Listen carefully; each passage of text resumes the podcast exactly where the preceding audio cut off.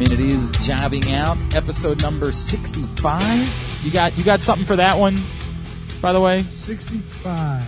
I'm going to go with the. Nine. Yeah, I didn't think so. I didn't think so. Glenn Clark, Aaron Oster from the Baltimore Sun and Rolling Stone, and The main event. AJ Francis of the Tampa Bay Buccaneers live again this week from Seamus's house in Tampa, where uh, you're still casing everything. You're still trying to figure out what it is that you're going to walk out with. Yeah, I already know. He's not casing anymore. He's just planning on how to get it out. Is it already in your bag? No, not yet. Okay, right. but it's But the day I, but the day I leave, it will be. Which day you leave after uh, camp or just after OTAs? Or you can't say Uh, that. OTAs. Okay. okay. All right. All right. Yeah, that's soon then, right? That's soon. When are you back it's, here? Uh, I'll be back. My buddy has a bachelor party the week after the weekend after mini camp ends, which Okay. is so next weekend. Um, and then uh, I'll be chilling in down here in Florida for a week uh, because I'm going to a wedding the next weekend. That's in Orlando. Um, and then after that, I'll be back up. What is that? The Sunday after that. So like end of June he'll be. Yeah, end of June. All right, very good, very good. We'll look forward to that and having you back here in studio and uh, and I'm roasting a pig on July 2nd. Don't forget about that. All right, so we got a lot to do this week.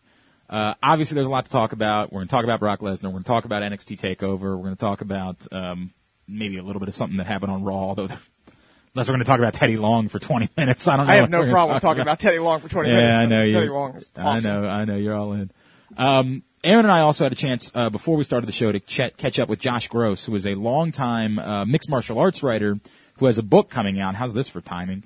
Um, he has a book coming out later this month about the the legendary fight in Japan between Muhammad Ali and uh, WWE Hall of Famer Antonio Inoki. So it's it's interesting, it's fascinating. We're talking to him about that. We'll talk to him about Brock Lesnar as well, but uh, we'll do that a little bit later on in, this segment. Before I guess we get into Lesnar, maybe we should talk a minute about Muhammad Ali.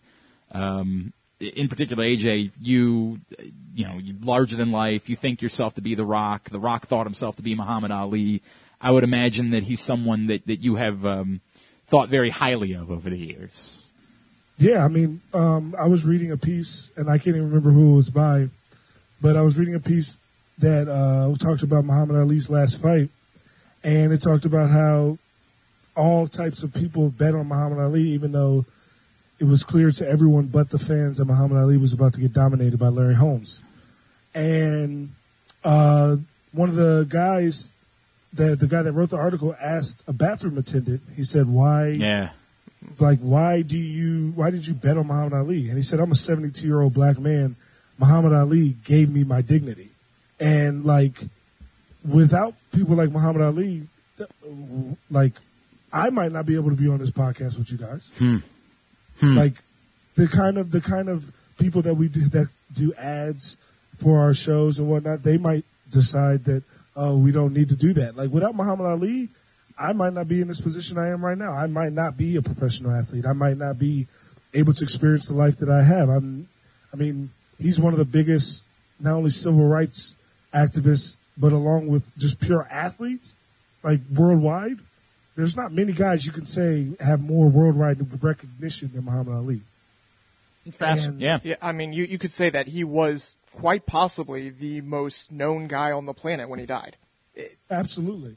I don't think it's a stretch to say that. It's definitely top three if he's not number Uh, one. by the way, the article that you read was by Jerry Izenberg in the New York Star Ledger, Yes. who's just a, a genius. Is one of the greatest writers in the history of, of boxing and horse racing and everything that he's ever written. I mean, he's unbelievable. And what you said, that line caught me the same way that it caught you. And obviously, I'm not an African American. I'm not an athlete. I'm not any of those things. But it did catch me. This bathroom attendant, like that. that Yeah. That's that's what it meant. I, I do anything for Muhammad Ali. I'm nothing if not for Muhammad Ali. Like, holy shit. I mean, that is that's powerful, man. Like that is just really powerful. I think the other fascinating thing is, look, I know that WWE likes to take advantage of, you know, anything that's going on in the world of pop culture to try to get people in the same way that other companies do. I, I want to click. I want a part of this. But the relationship between Muhammad Ali and professional wrestling is uh, is lockstep. There, mm. He was at WrestleMania. He was. I mean, he was a big part. I, I I fully believe that if Muhammad Ali was not there, WrestleMania as we know it may not have existed. Right. That first WrestleMania was such a you know if this succeeds it becomes huge. If this fails, WWE goes out of business type Mm-hmm. situation. And Muhammad Ali's presence cannot be understated. Uh, no doubt. Or overstated. But I think it's I think it's more than that. I think who Muhammad Ali was. I mean, I I honestly got until Muhammad Ali passed away, and I I met Muhammad Ali a couple times in Phoenix, but it was during the years where unfortunately his body was already starting to. Um, you know, lose the battle, and I never had a conversation with him. But he was a regular presence when I lived in Phoenix. He was you go to a Suns game, Muhammad Ali was there. You go to a Diamondbacks game, Muhammad Ali was there. He was all over the place in Phoenix, despite the fact that you know he was already dealing with the advanced level of Parkinson's at that point.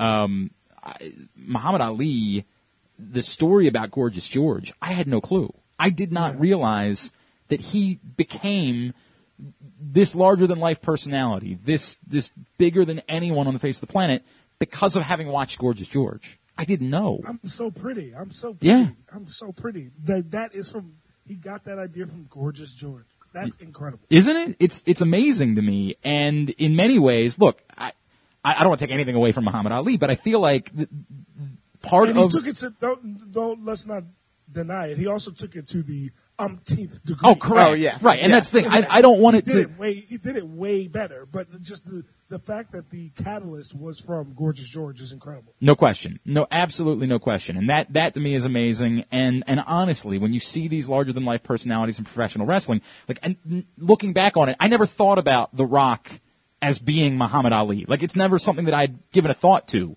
On Saturday, after the news came out, I sat down and started thinking about it and I said, Jesus Christ, The Rock is Muhammad Ali. Like, that's what he's, he's trying to be Muhammad Ali in, in every way, correct?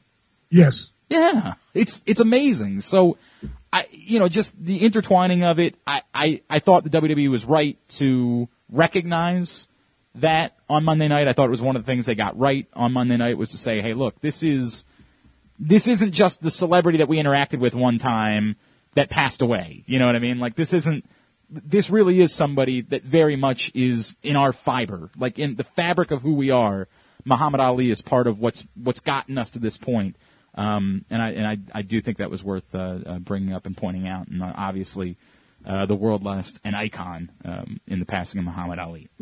All right, um, the big story in pro wrestling this week is the news. Technically not even in pro wrestling. That's a great point. um, it's the news that Brock Lesnar is going back to the, the UFC.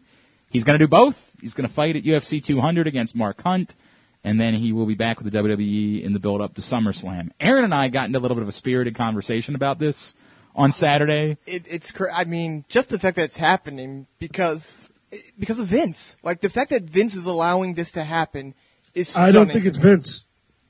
The fact that You think it's Triple H?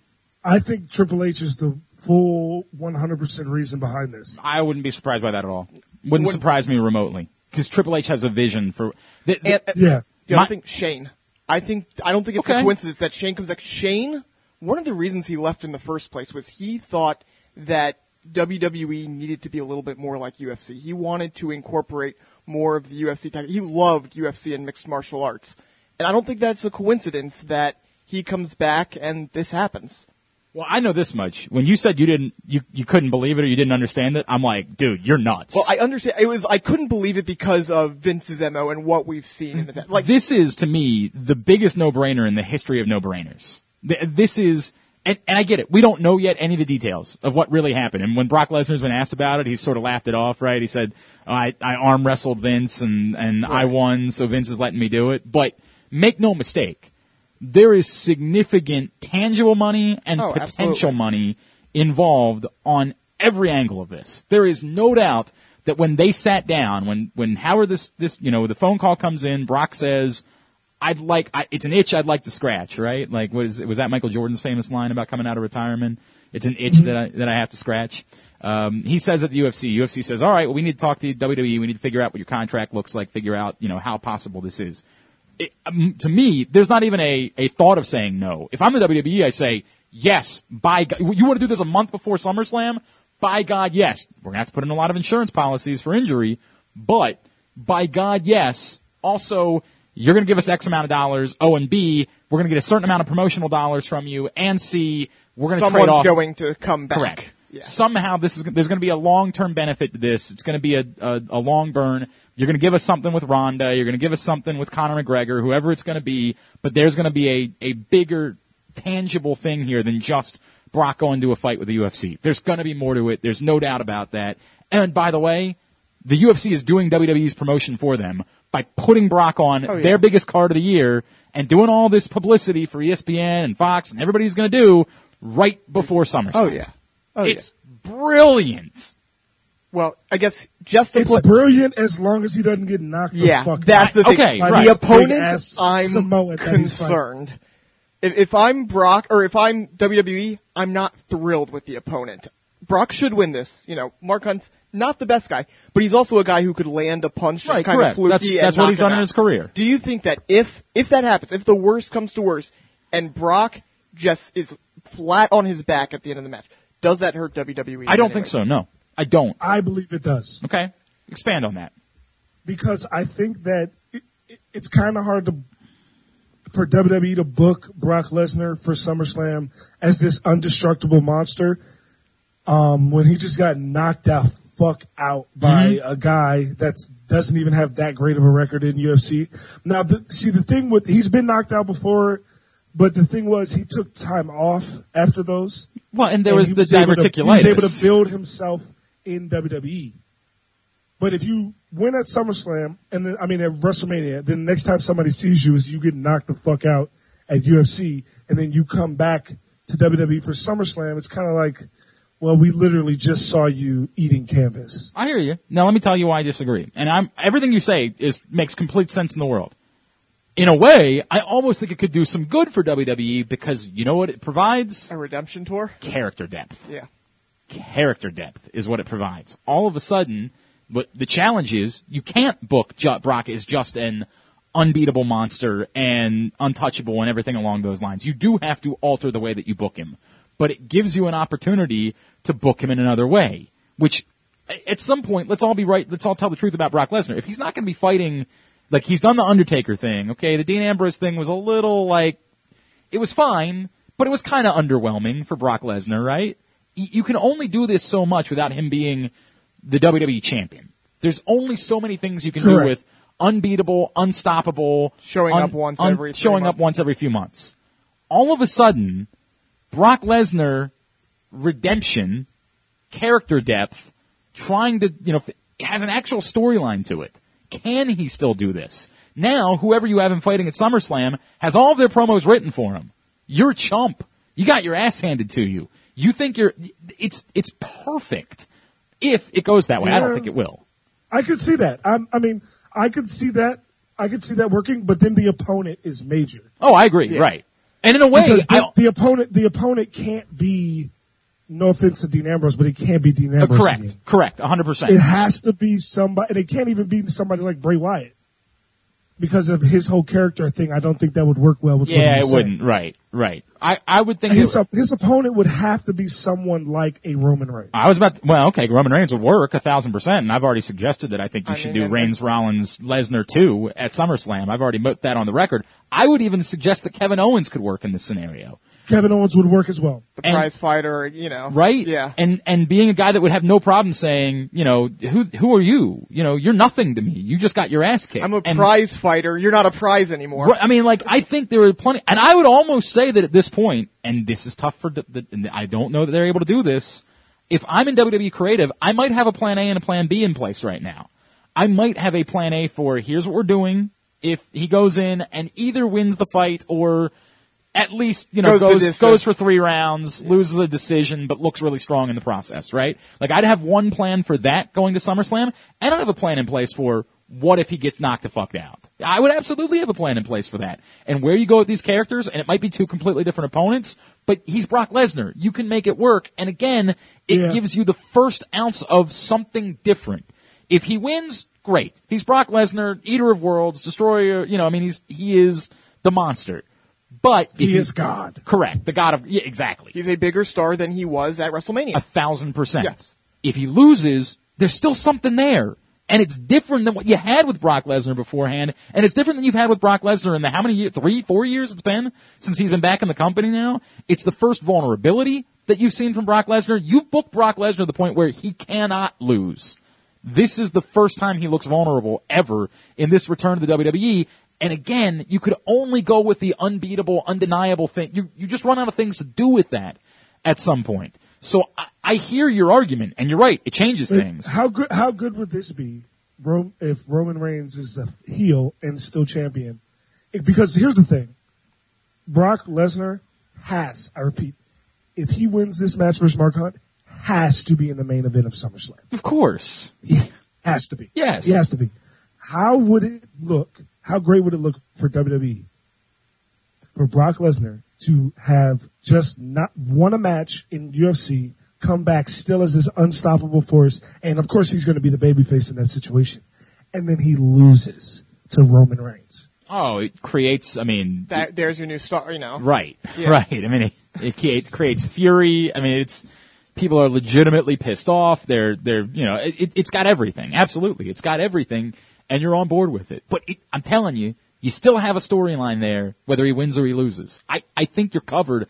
I think the risk WWE is only about whether or not he gets hurt. That's the only risk that, that, that exists here for the WWE. Or if it works out so well that now Well, that, he's that's what I hell was gonna bent on if, if he says now, I want to fight every five months Right. in UFC, or if you're Vince, are you okay with that? I, I mean, yeah. a little bit dicey. I am. Are you? Yeah, because that means he's always going to fight right before SummerSlam and right before Royal Rumble, and I really don't need him until those two times. I mean, they're okay, okay. I mean, I, I I hear that if he's if he's fighting the end of December, if he's fighting in July, whatever it is, you know, that that you can make it work. Ah, it's it's just so much more inherent risk, and I guess then it becomes, I to me, unfortunately, too difficult for the WWE to be able to write it the right way. That the the many ways that that path can go, it becomes more difficult to write around what's happening. Also, the I, I think it's very clear the training for UFC is way more injury prone than training mm-hmm. for professional wrestling for whatever reason. Because I guess True. I Because you're sparring. Because you're sparring, right? Is is really the reason, and that would be the other concern. That it's one thing to risk him getting hurt in the fight itself, but all of the sparring that you're doing, if you're if you are training for a fight that often, there is a lot of injury risk involved with that, and that I'd be a little bit more concerned about. But there, I, I think there's no doubt, and Brock Lesnar has completely left it open. Every interview he's done, he said, "Yeah, it's a one-off, but you know what I mean. Like, let's." I think he's leaving it open for if this works out well. If he walks in and he knocks out Mark Hunt, or he chokes him out, or does whatever he does, I think there is no doubt that he could find himself saying, "Well, I'd like to be able to get back to the point where I can compete for the heavyweight title," which I don't know that any of us believe he can, but I think he can. it's He dude, won. He won the World Heavyweight Championship I- while battling di- diverticulitis. I hear you, but he's about he's like he, Diverticulitis is no fucking. Joke. how many fights do you think away he is away from legitimately being a title contender? Three, four, yeah. Well, that that's You two put years yourself from now. damn near forty years old at that Yeah. point. I, I just And I mean, it is George, Brock Lesnar. George, Fo- George Foreman. I mean, I, I think that the the question is, can he do enough MMA training while also doing the wrestling thing? Even Right. the, even with the limited dates he has, can he do both if he's going to be around for the full road to, you know, more or less the full road to WrestleMania? Can he do both? I think here's the interesting question: If he can do all this, if this goes beautifully, But the thing Can is, you guys got to realize that he doesn't even train. Like he just does regular training. Like he's not. He does. He only wrestles like three times a year. I'm. I'm positive he's going to be able to do UFC training and then be like, all right, now I can just be a wrestler again. He'll still be in great shape. yeah, but he, uh, again, the sparring is the difference. The, the sparring changes everything. Yeah, that's that's, Well, no, that's my- my question gets is, is if he gets hurt MMA sparring, Yeah. That's different. yeah. That I heard you. That's I- not what I'm saying. I, I mean, my, my point is, he's still going to be in world class athlete shape. He's, he's still going to be able to jump right back into wrestling. The the only thing that would stop him from doing any of that would be if he gets hurt. I, right. Aaron's point, you know, it, it- and he brought this up on Saturday night. Look, I hear what you're saying. I think it's perfect, perfect that your first fight is against Mark Hunt because let's tell the truth, your cardio doesn't need to be great in order to be able to fight fight, fight Right. Mark Hunt. You just don't. I mean, that's the way it is. Now, I, I'm not doubting that Brock Lesnar's cardio isn't is in a very good place, but I get the argument that the cardio in particular is the biggest Well, and difference just between and just the feel of the like that. That's kind of been my thing. If my assumption right now, and we don't know, like the fact that this has been kept such a secret and such, such Oh, a it's- hush thing is crazy. You know, we don't know. Yeah, well, Has apparently, ste- if you broke the secret, you're going to get, uh, Yeah. yeah, right. has he stepped foot in done any sort of MMA training? Because I feel like if he had shown up at an MMA gym, this would have gotten out a long time ago. Like, there's a possibility he has not stepped in any form of MMA Yeah, ring training I- I- at all. I think that it wouldn't But be the all. thing is, but here's the thing. No, no, no. See, I don't, I don't agree with that at all. Yeah. I, I, the only reason because he lives on a fucking ranch. Right. And he's a multi, multi, multi, multi millionaire. I'm positive that if he wanted, he could have a wrestling ring and a UFC octagon built in his backyard. And, and I would even argue that if, if if he was doing something like in in March that involved mixed martial arts training, it wouldn't that be be that stunning to the people that were there because again, he's a former UFC heavyweight champion. And he might just, you know, everyone does MMA right. training The idea days. of incorporating mixed martial arts into your training regimen for any sport is not that nuts, right? As you mentioned. I mentioned, mean, CM Punk did it before he even decided Correct. to not be a uh, UFC uh, fighter. half the pro foot, half the NFL is out there with Jay Glazer doing it. Right. You know, I, I mean, it's just the way it is. So I don't think it would be that stunning, and I don't think it would be news at that point if somebody walked into Brock Lesnar's gym, was like, oh, that's weird. You know, he's he's he's sort of sparring with somebody. I think they'd be like, eh, that's Brock Lesnar. It's it sounds Fair about enough. right. You know what I mean? Here's my question. If everything goes perfectly on both sides, could Vince and Dana get on the same page where he's fighting for both titles? Um, I, uh, I- I I think this is It's more, it would be more Dana than Vince. right. Oh yeah, yeah. Because, because Dana would have to, Dana would have to be like, oh yeah, we're going to give him a world title shot. Because Vince is going to take that free publicity 10,000 times. No over. doubt, no question. I, I think what you're the, the real question becomes. I think there are some people that wonder if Dana doesn't just see money, and if he wins one fight, doesn't immediately say, you know, if we just so happen to have a contender get hurt, be awfully nice to slide Brock Lesnar into a title match, right? Absolutely. Like, Yeah. I have no doubt that that thought crosses the mind of Dana White, and I think there's a it's a bigger. And Dana, he's a former world heavyweight champion, so he would have all the He right the the credibility, world to and get that. he is the biggest box that. office draw in UFC history. Well, that's that's the obvious part of why you do it. But what AJ's speaking to is why when when the ESPNs of the world say this is bullshit, like the Dana White can turn around and say, whoa, whoa, whoa, whoa. You're talking about a legitimate former heavyweight champion that only lost the title because he was fighting diverticulitis. Yep. He deserves the opportunity to fight for it again. That's that's why he might be able to get away with it, but the scenario would have to work out, right? Like it would have to be a scenario where you can't on on uh, July 9th have Brock Lesnar knock out Mark Hunt and say, by the way, he's now the number one. Contender. Right. Like they have a system for that now in the UFC to prevent from there being such shady shit. Like you have to work your way back up to becoming a contender before you can get a title shot. That's why they have the ranking system now in the UFC. But if you have the guy, if you have, you know, and whoever it is, you know, Dos Santos, whoever the fighter is that's supposed to get the title shot gets hurt a month before they're supposed to, Lesnar, Miocic, oh my god. right? yeah. R- right? I mean, god damn, dude. Like, it would be bigger than life. So I wouldn't be surprised at all by Dana trying to pull that scenario Yeah. off, where it just so happened to work out. Put him in a position for some good luck for him. Correct. Exactly right. That would be my thought process. All in all, I, I think if you're a, a UFC fan, a mixed martial arts fan, if you're a pro wrestling fan, but especially if you're like us, and and like most of our listeners, I assume, and you're a fan of both, I don't know how this just isn't the greatest thing in the world. Like I, I- I am going to give these companies so much money over the course of the next few months. I, like I'm in love with this. I think this is a ten. I yes, I've beat off to it on multiple occasions already. It's already happened. Deal with it. Um, th- it's It's just a crazy summer. It, like if, if you think about it, not just 200, but the fact that you know the rumors are coming out about CM Punk now, where he's Right. now he's now part of SummerSlam weekend. That 202 is the night before SummerSlam. Is it really? That's Right pretty after funny. take Takeover is going to end at 10 o'clock or whatever, and we're gonna go right over to 202. That's really funny. God, that's really funny. I didn't realize that. Yeah, Oh if boy. stays healthy. yeah, Yeah, right. I mean, that- Big- big if. by by no But- means do I think it's a, sh- a sure thing. But that but CM that's Punk's gonna that's the rumors that one of the things that are is involved with this is 202 Oh, yeah. is going to be heavily promoting SummerSlam. So you have a situation where CM Punk No doubt. No doubt. I could mean, be could be uh, fighting right in front of a WWE logo. I, I did. This is great. And then he shows back up at SummerSlam. Oh, God! I can't. I want to have another kid, AJ. Don't do this to me. God, I'm gonna be completely empty in a second here. Um, dude, it's it's awesome. It's awesome. Are we gonna go to Jimmy's on the 9th? Are, are you home, AJ? Are we? uh Uh, on the 9th of what? July. July ni- 200. Yeah, 200. Um, I'll probably be there then. Uh, July 9th. Oh, yeah, I'll be there. All right, all right. Good chance I'll be. I mean, come on, it's, it's fucking Brock Lesnar, dude. Oh, and Jon Jones. Don't forget, there's also Jon Jones, Daniel Cormier, which was a pretty good fight to begin with, and now is just sort of the uh, the side dish. That, that's another good wrestling MMA because uh, ROH is going to be in town that that night. Before. Oh, are they really? Yeah, oh, I can do July that. I can do that. There do we that. go. Oh, very good. Wow, wow, it's gonna be exciting. Some fun weekends coming up this summer. All right, so why don't we do this? Um, as we mentioned, Aaron and I had a chance a little bit earlier today to chat with Josh Gross, uh, who is uh, writing about wrote the book about Muhammad Ali, Antonio Inoki, that'll be available later this month. Why don't we take a listen to that, and then uh, we'll come back in and we'll uh, we'll talk. Uh, what will we talk? We oh we're doing um, NXT Takeover. NXT Takeover, da- uh, not Dallas. The end. NXT Takeover, the end. We'll talk about that next. Of the beginning. Is that Yes. Okay. Oh, that's right. I got remember now. Now I feel like a dope. All right, so uh, we'll do that now. now joined. Um, it's an interesting week to be talking to this man. Obviously, is he's got a book coming out on June 21st. It's called Ali versus Inoki, and admittedly, it's a subject that I know.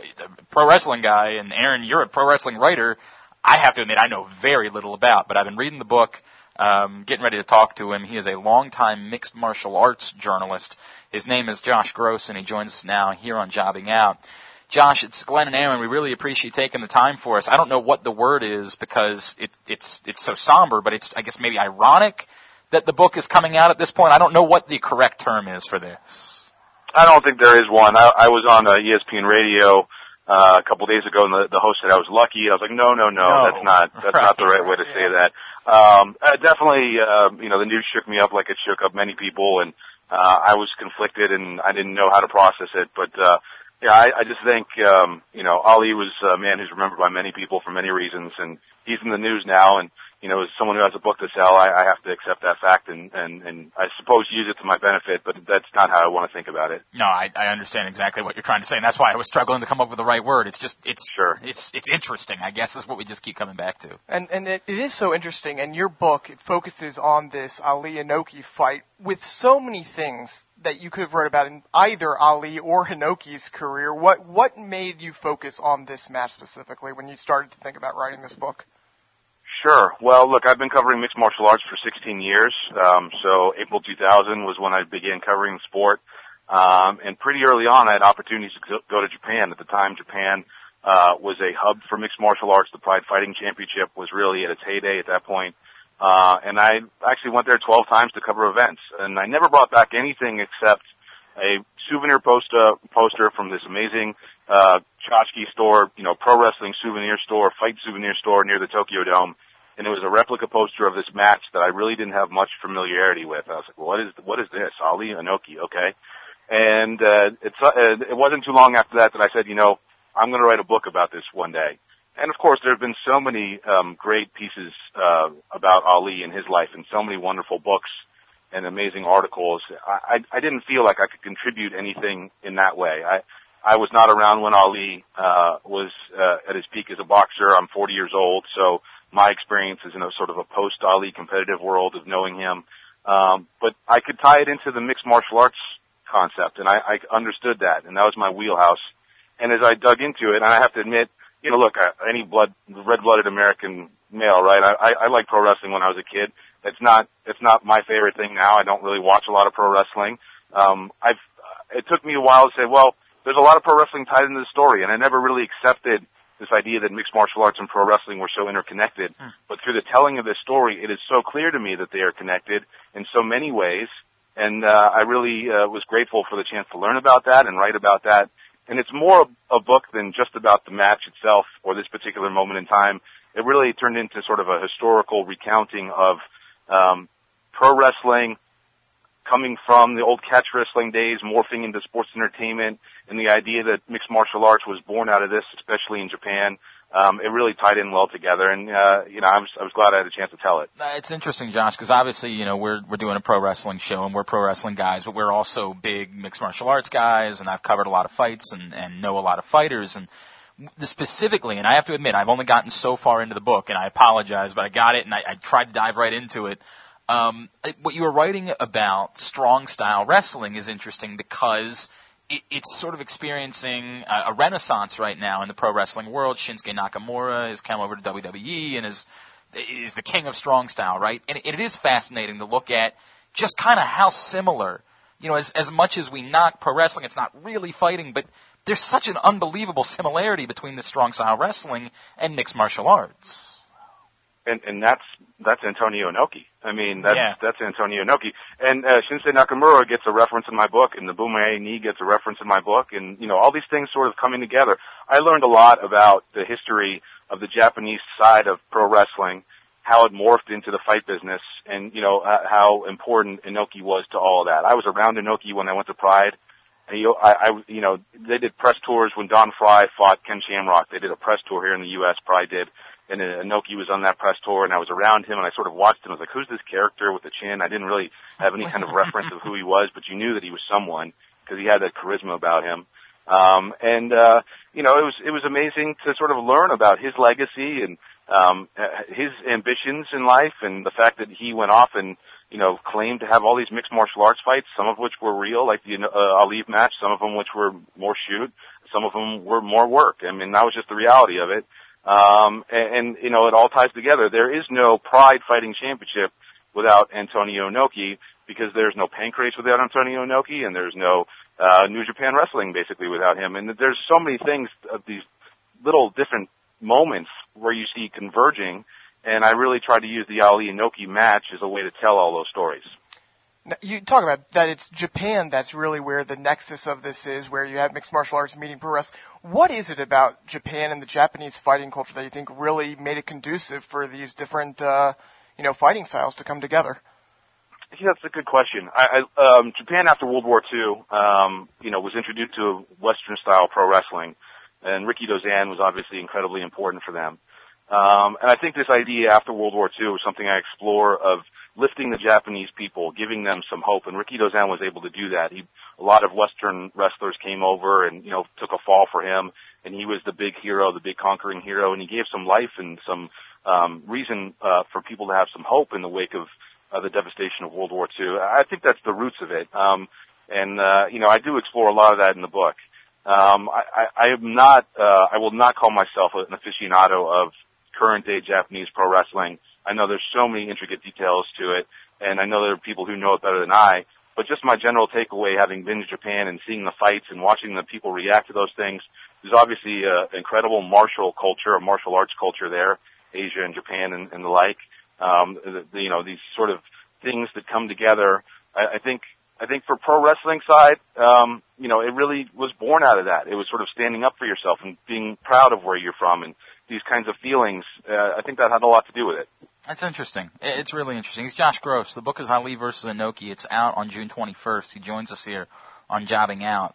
Josh, um, the Ali stuff is fascinating to me because I have to admit, again, as a pro wrestling guy, I didn't know the Gorgeous George thing. Like, I, I, I, again, I think like you, Ali, as much reverence as I have for him, was so much before me, um, as a, as a writer, as a host, as anything like that, that I, I had not done my background. But Ali's fascination with with wrestling or wrestling, as you said in the book, is really interesting to me because I feel like right now you you sort of live in an era where there's a lot of fighters that thumb their nose towards the notion of pro wrestling, but yet he not only embraced it, like it really in many ways defined who he ultimately became.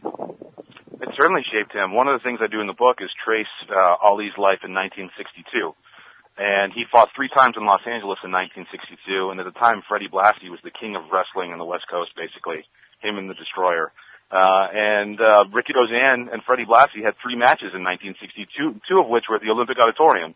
And it, it, it was all of this, like literally, like all this stuff happening in this really confined, close space in downtown Los Angeles in 1962, and that unquestionably, in my mind, rubbed off on Ali. Of course, he had this natural charisma about him. He he could he could speak and he could rhyme, and he had this you know uh, dynamic confidence.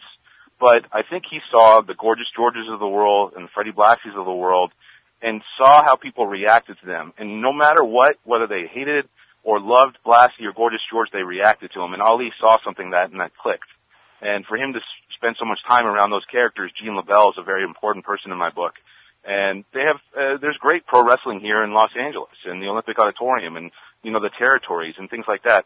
Um, there, there's no doubt that those moments in time, I believe, really rubbed off on Ali.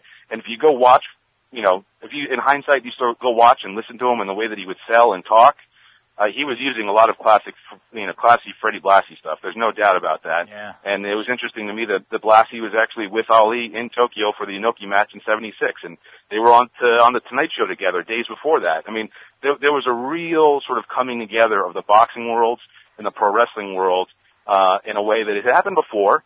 You know, Jack Dempsey and, and, and Ed Strangler Lewis were talking in the press big time about having a match in the 1920s but I, I don't think there was anything ever as big as this Ali Inoki match, and um, you know, I, it, it, the 1962 period I think was instrumental to that. Let me ask this question this way: If we assume that Muhammad Ali maybe wouldn't have been Muhammad Ali without the the pro wrestling influence, is there a possibility that the WWE, the WWF, wouldn't have become what they become without Muhammad Ali's influence? Yeah. Well, one, I don't, I, I wouldn't go so far to say that Muhammad Ali wouldn't have been who he was without pro wrestling. I, you know, maybe you could make a case for that. I don't necessarily want to. Yeah, not as a fighter, He was- obviously, right? Sure. I mean, he was destined for so many great things, and he was the thing about Ali more than anything was that he was a fighter, right? So he was a fighter in the ring. He was a fighter against the government. He was a fighter for things he believed in, no matter what, and he was never going to back down. Uh, which is why he took this match against Inoki because he believed that he could take on a, a wrestler and win, and he understood the history of that.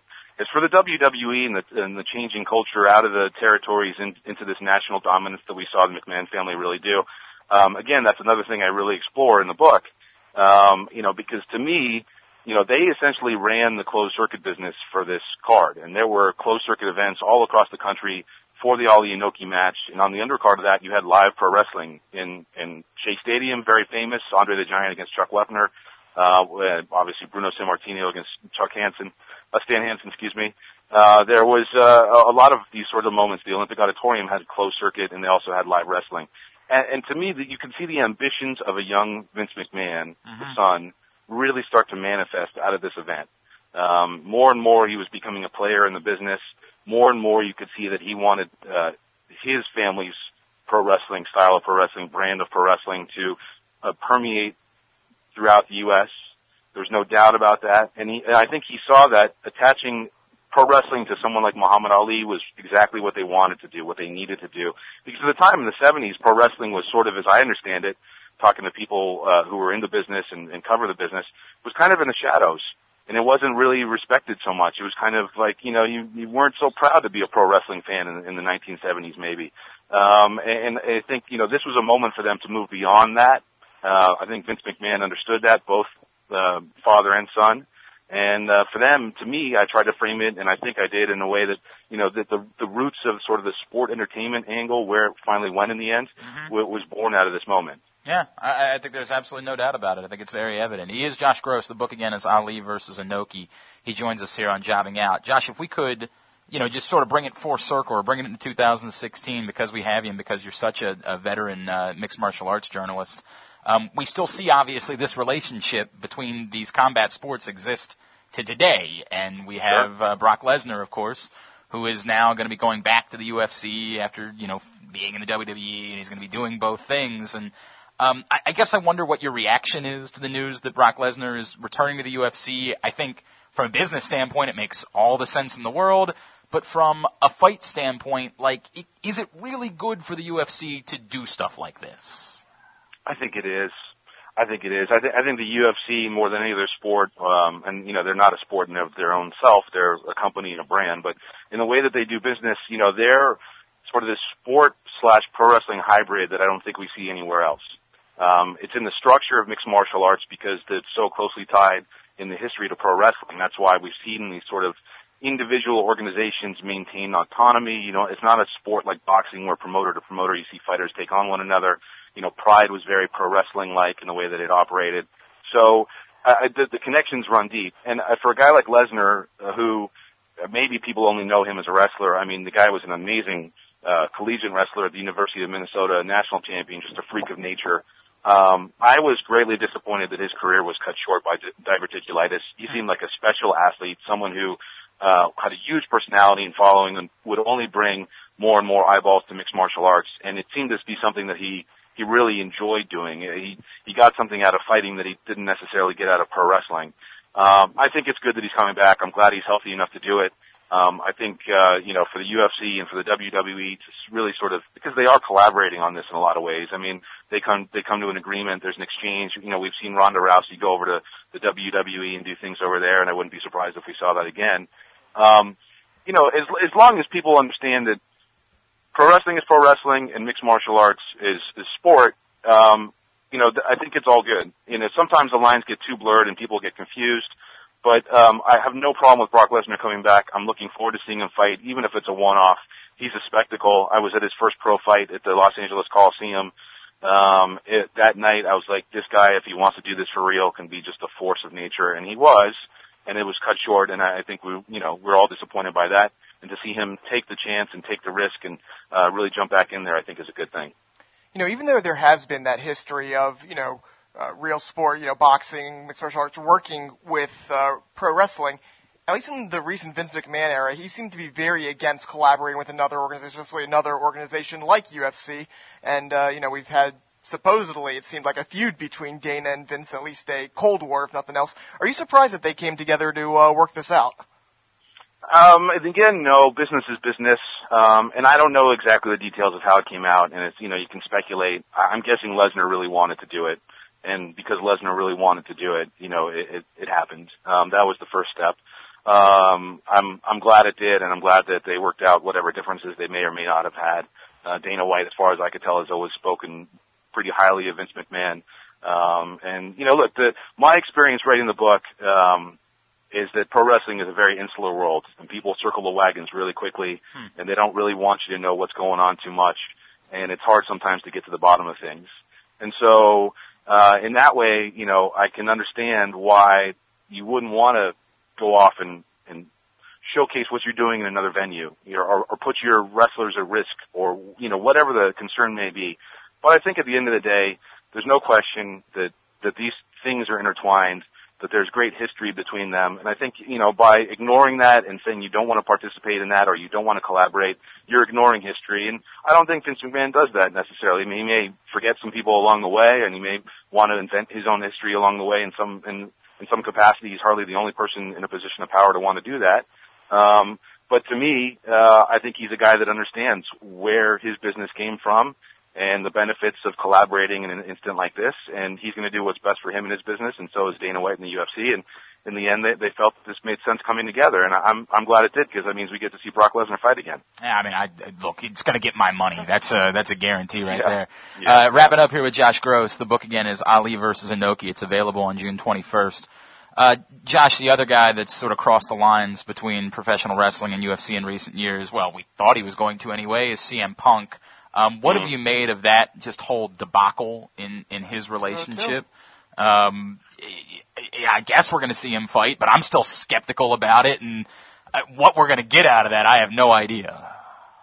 Uh, I think we'll just sort of get a few moments of maybe guilty pleasure or, or something. I don't really know. I, I think, uh, I think it's generally a failed experiment at this point. Um, I think he will fight, and there's some rumors that it may be in August.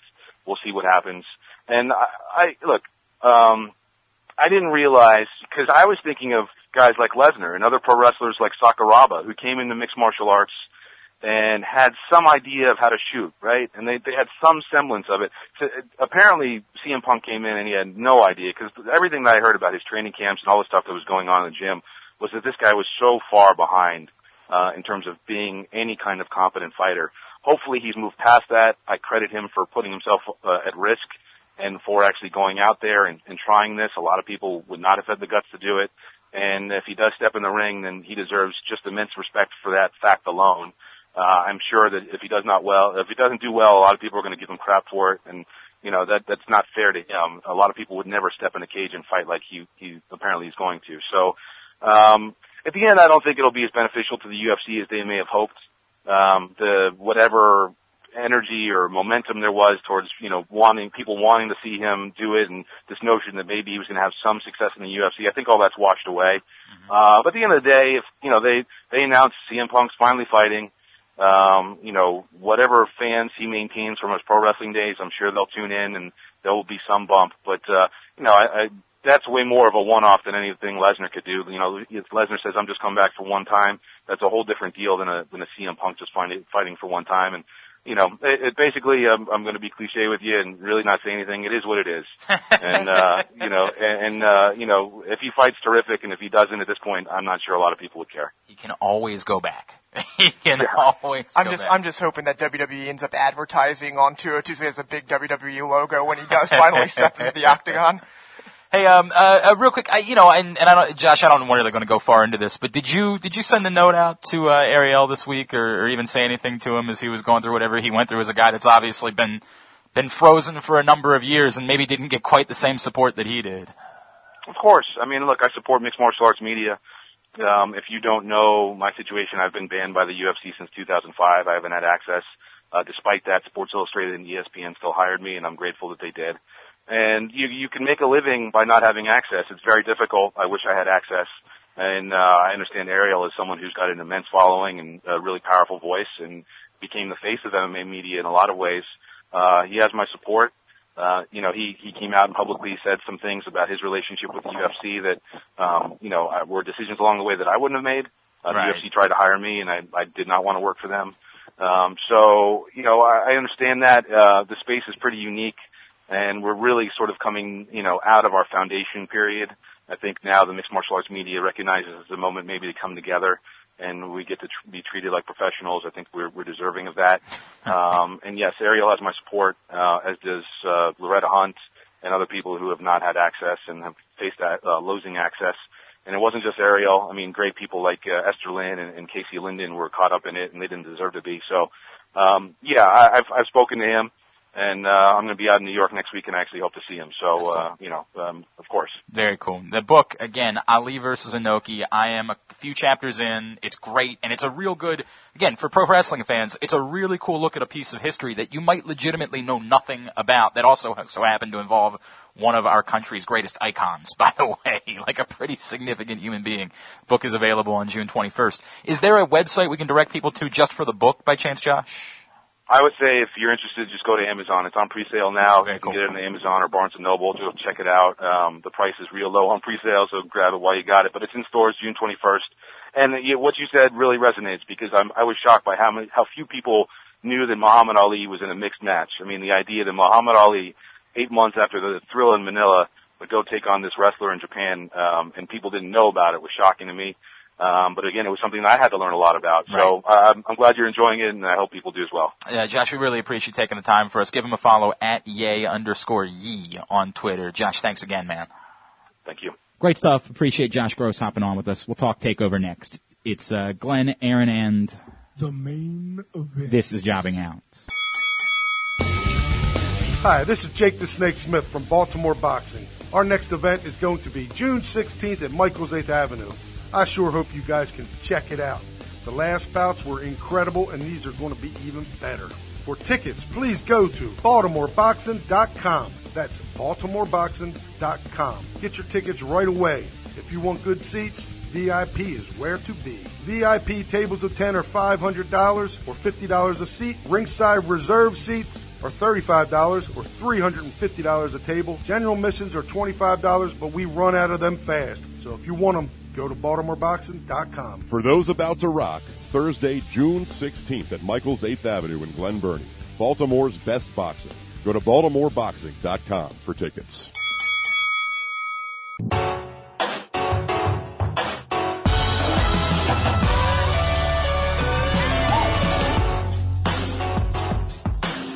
Back in here, segment number two. It is jobbing out. Glenn Clark, Aaron Oster of the Baltimore Sun and Rolling Stone, and of course, The main event.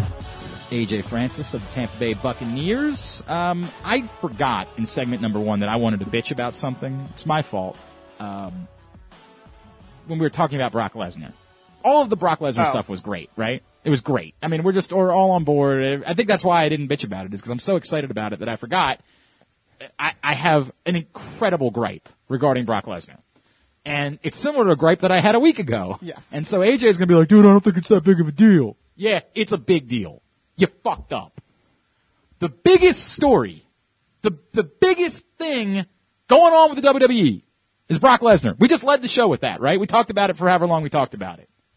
You know where they didn't talk about Brock Lesnar this week? On WWE programming! When did the news come out? It came out Saturday on night. Saturday. Saturday night. Saturday. Everybody's talking about it on the planet. Brock Lesnar, your biggest commodity, was on Sports Center all day on Monday. All. I know you're trying to turn me down because you're afraid I'm blowing out eardrums. But you know what? This is worth blowing out eardrums about. You can turn me back up. I'm, I'm going to settle for a second. I make no promises. You had three hours of programming. Three hours of programming.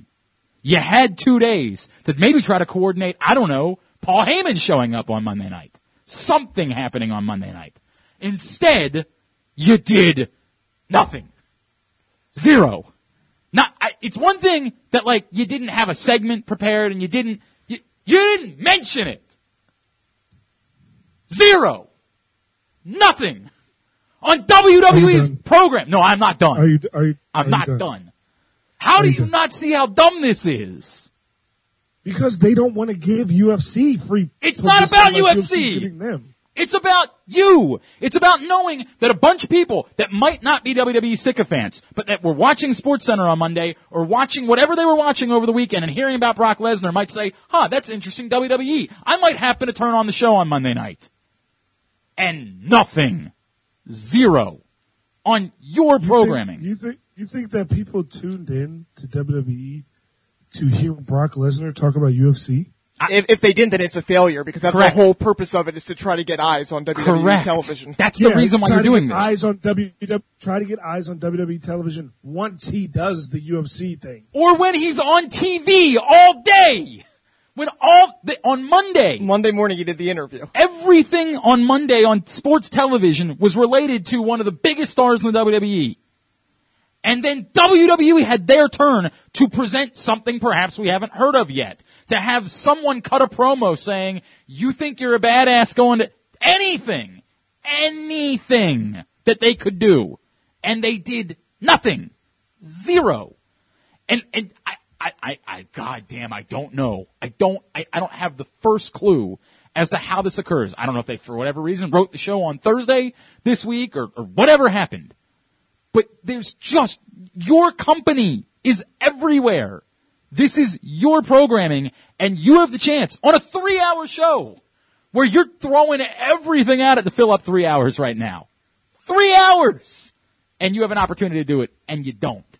And I am, I, I, I will not, I, I, I just don't Can we understand. talk about how? Can, can we talk about how great NXT was? NXT This was great. annoying. Like I don't think I He's really Mr. don't Mr. Company Man. Mr. it up. Company Man over here. I just don't. I just Man. don't care. I just don't care that they didn't bring it up. I understand that there's a plan laid out that they will bring it up when they feel the need to. Like I don't. I don't really care that much. I don't really understand why you do.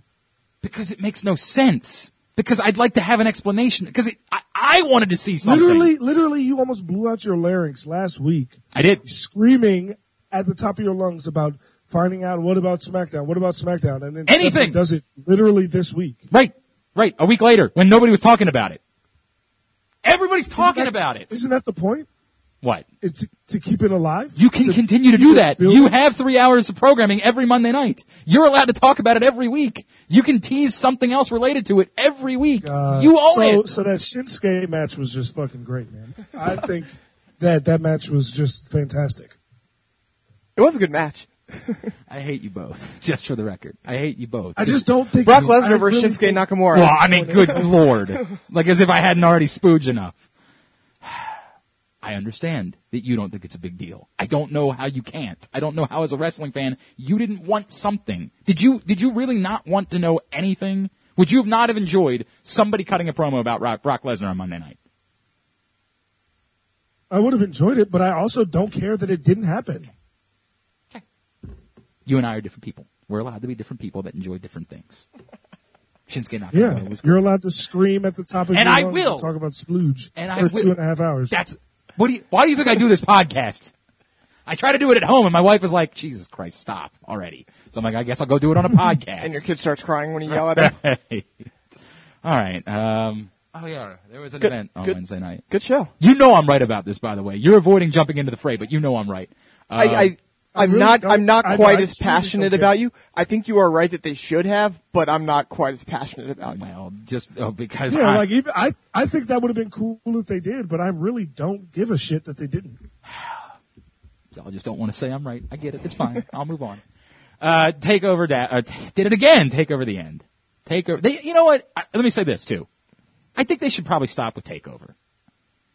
I really do. I, I don't think they need to brand everything as takeover. I just don't think they do. I don't think it's necessary.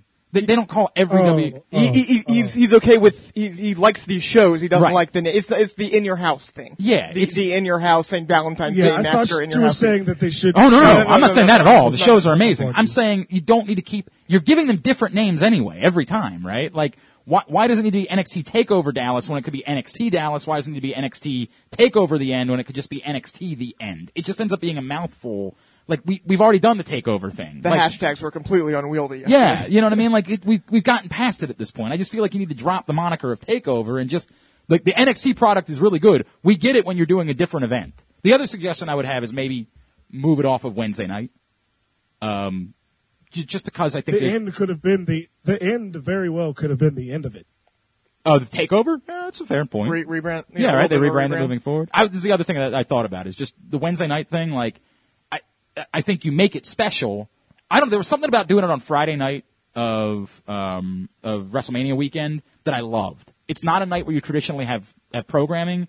It's not a night where wrestling fans have anything going on, and it was awesome. And I, I wonder though, you know, how tenable is that? That WrestleMania weekend is, you know, it's a holiday Well, for right, wrestling. yeah, yes, hear you can get away with it. I don't know if you can normally do a Friday night. why not Sunday?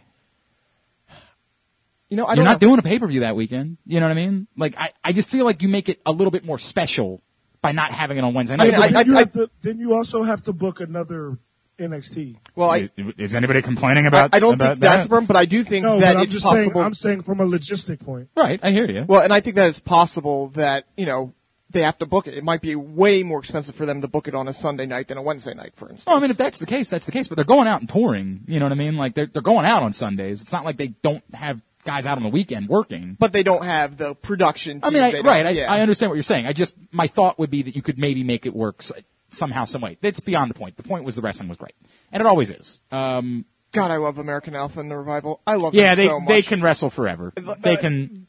American Alpha, it's it's amazing. Just you know, we we've kind of talked. People have talked about the the tag team revival in the terms of like the Young Bucks and kind of on the indie scene, that sort of thing. But American Alpha and what especially those two teams are doing is it's going back to kind of an old school style, but in a modern way.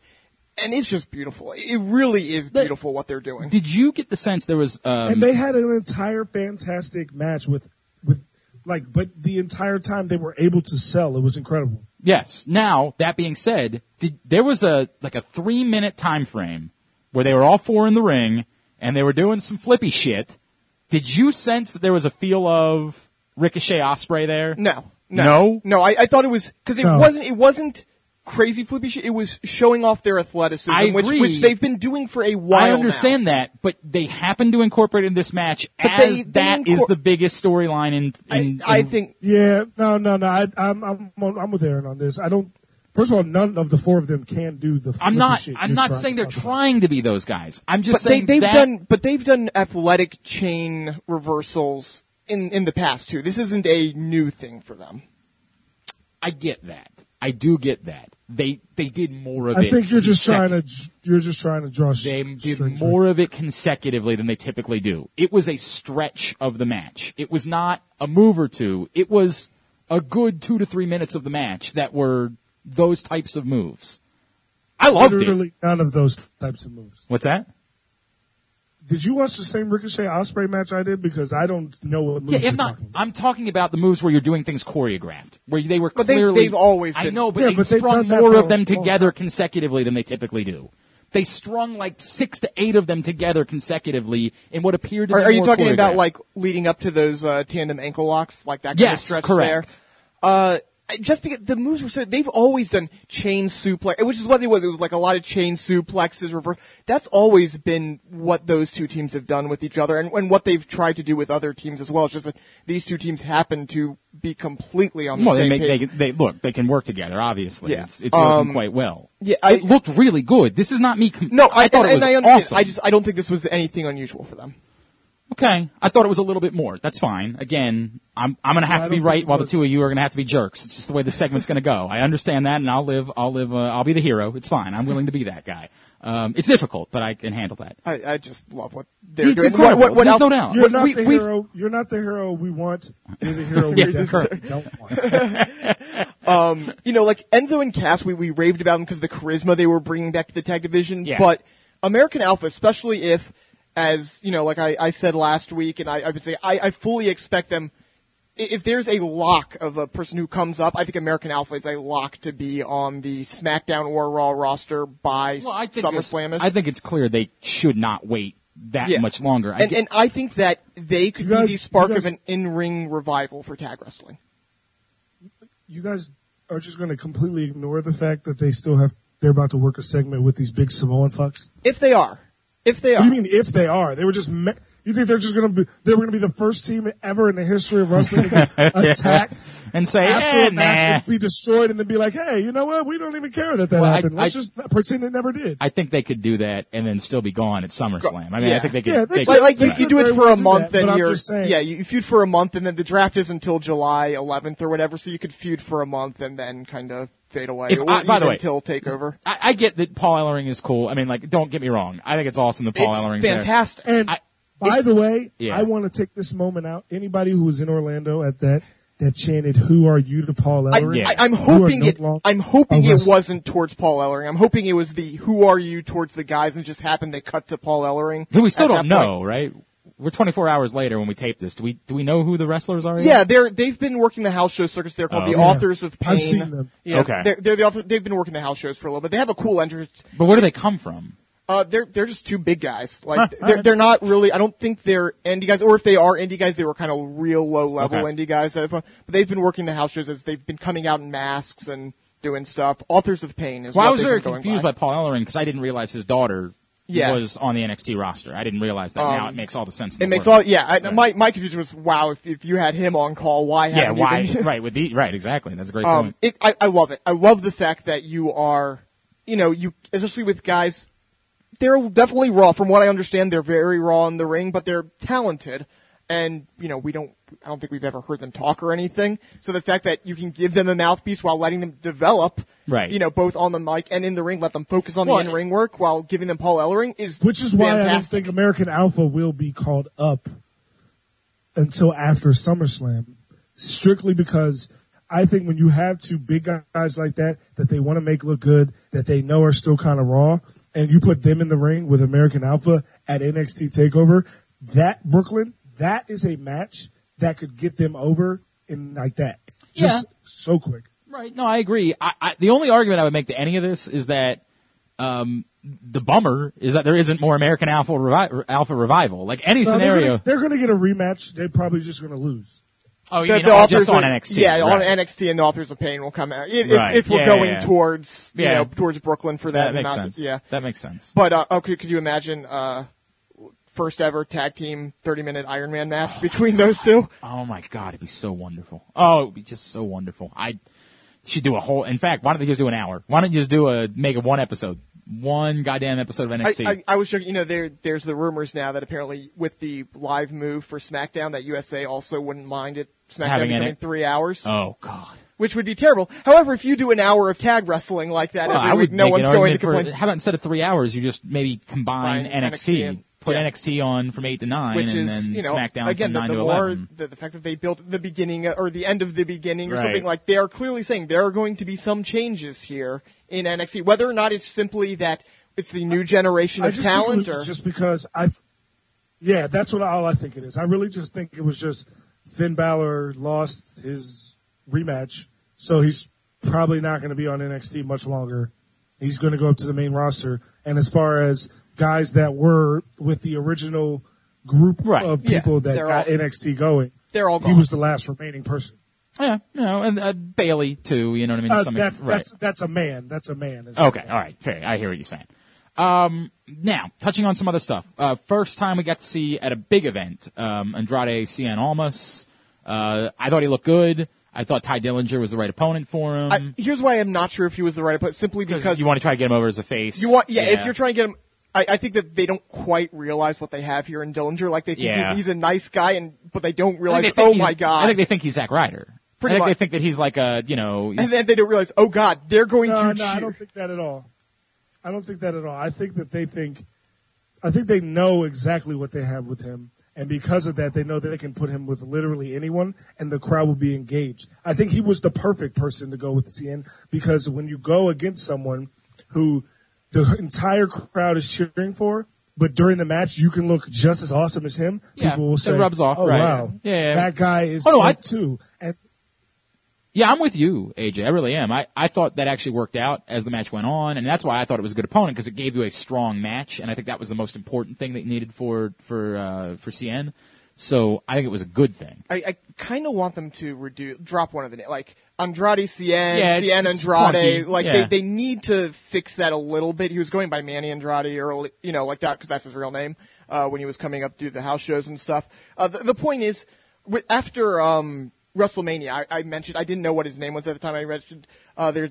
I think I mentioned a Hispanic guy, or I can't remember the exact terms I used. Uh, AJ believed I was talking about No Way Jose. This is the guy who I was talking about, who I think could be a real guy to spotlight. Uh, Oh, I, the- he looks really good. Well, I would also like to point out that a couple weeks ago on this exact podcast, uh, Glenn Clark asked me, "You would spend sixty-five dollars to go see Austin Aries?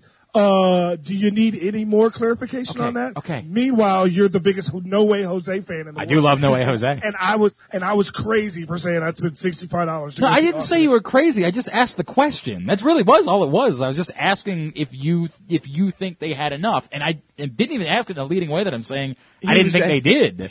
I I was you literally said you really said really okay well that's what you said. I don't In remember. my that, in I, response. don't, I don't remember. We'd have to check the tape in order to figure out if that's exactly the way it went down.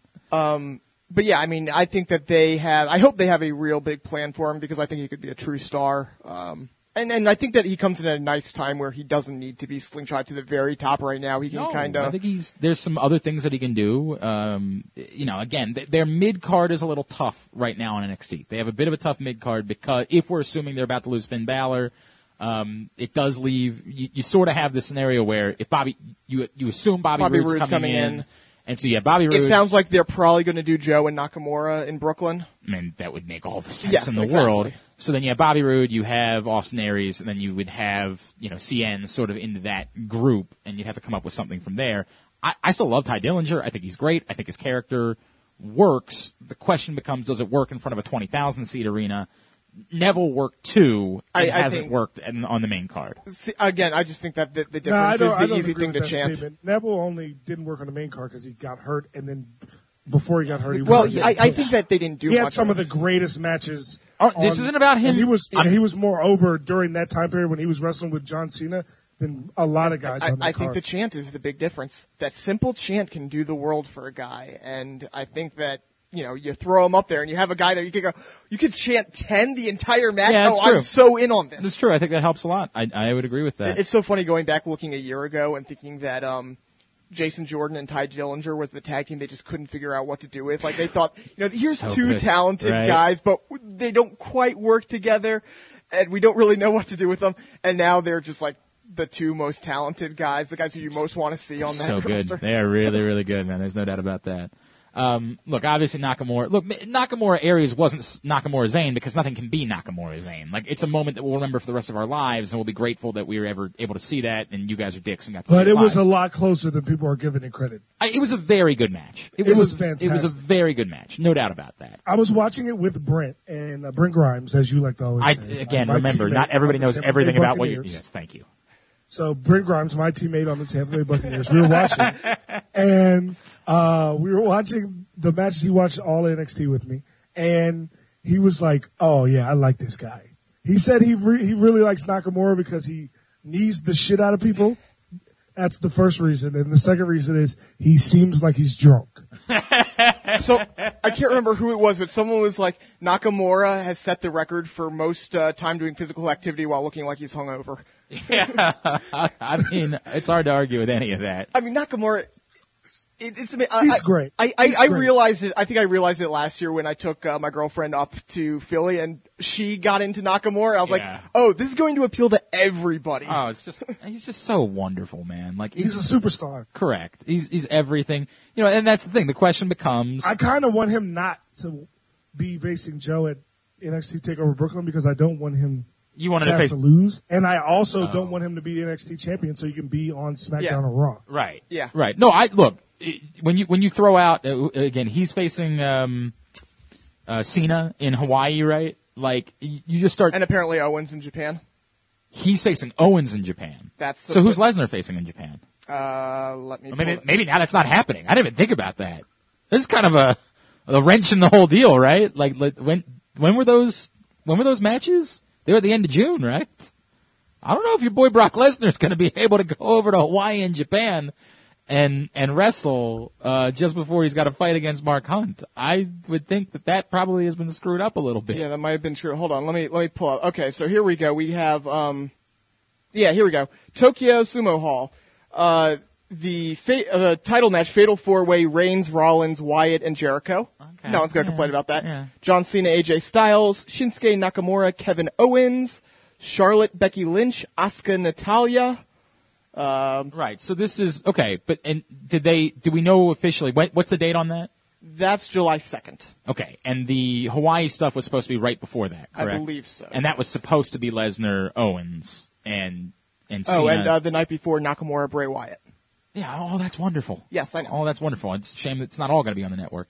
Um, I guess I guess they had It to. will be eventually. It will all be. This is these are all WrestleMania matches we'll see in the next two. Three. Oh, there's no doubt about that. They're that good. Yeah. Um, I, look, I'm all for Nakamura Joe because it, it feels big. It just feels. It and does. they're and they're going to just And oh my Beat God, the that crap out. Buster from the second rope. yeah. they're just going to beat the crap out Oh, of each other. yeah, they're gonna Th- This is going to be like uh, there was just some very basically every match that uh, Joe's ever had against a Japanese wrestler, like uh, the Joe Kobashi series, Mm-hmm. where they just beat the crap out of each other for an hour. That's what I expect to see in Brooklyn. Oh, no doubt. And it'll be wonderful. Um, I think that that there's a couple of big question marks for me that come out of this. One is if we're all in agreement, Finn Balor is headed to the main roster.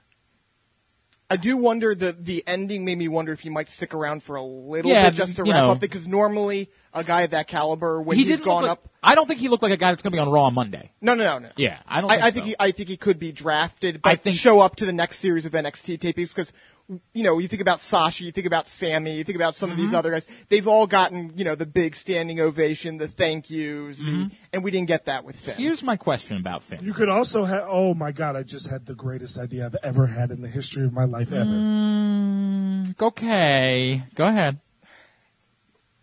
One of the net, the undercard, one of the undercard matches at NXT Takeover Brooklyn, Finn Balor versus Bobby Roode. I mean, I, Jesus Christ, I don't know how that's an undercard match, right? Like, good is, is that an undercard? Or is that, yeah, that sounds like. by a- the way, do, do you like what they? I I personally love what they've been doing with Roode, where they showed him, you know, showed him in the crowd, they showed him in the background. I, I think um, you haven't needed him the last, and you're about to need him. So I think it works out well that you've done this. You sort of teased it. It's there. You know what I mean? You're not really addressing it at all. He's just there. other than you're saying that I loved that uh, Graves reaction. Bobby Right, Roode, right. like he was just everybody right there. Um, yeah, let me let me throw out two things here. One, are you purposely avoiding Finn Nakamura? Like, are you saving that because Finn Nakamura is Is Was for the WrestleMania, Intercontinental right. title at WrestleMania?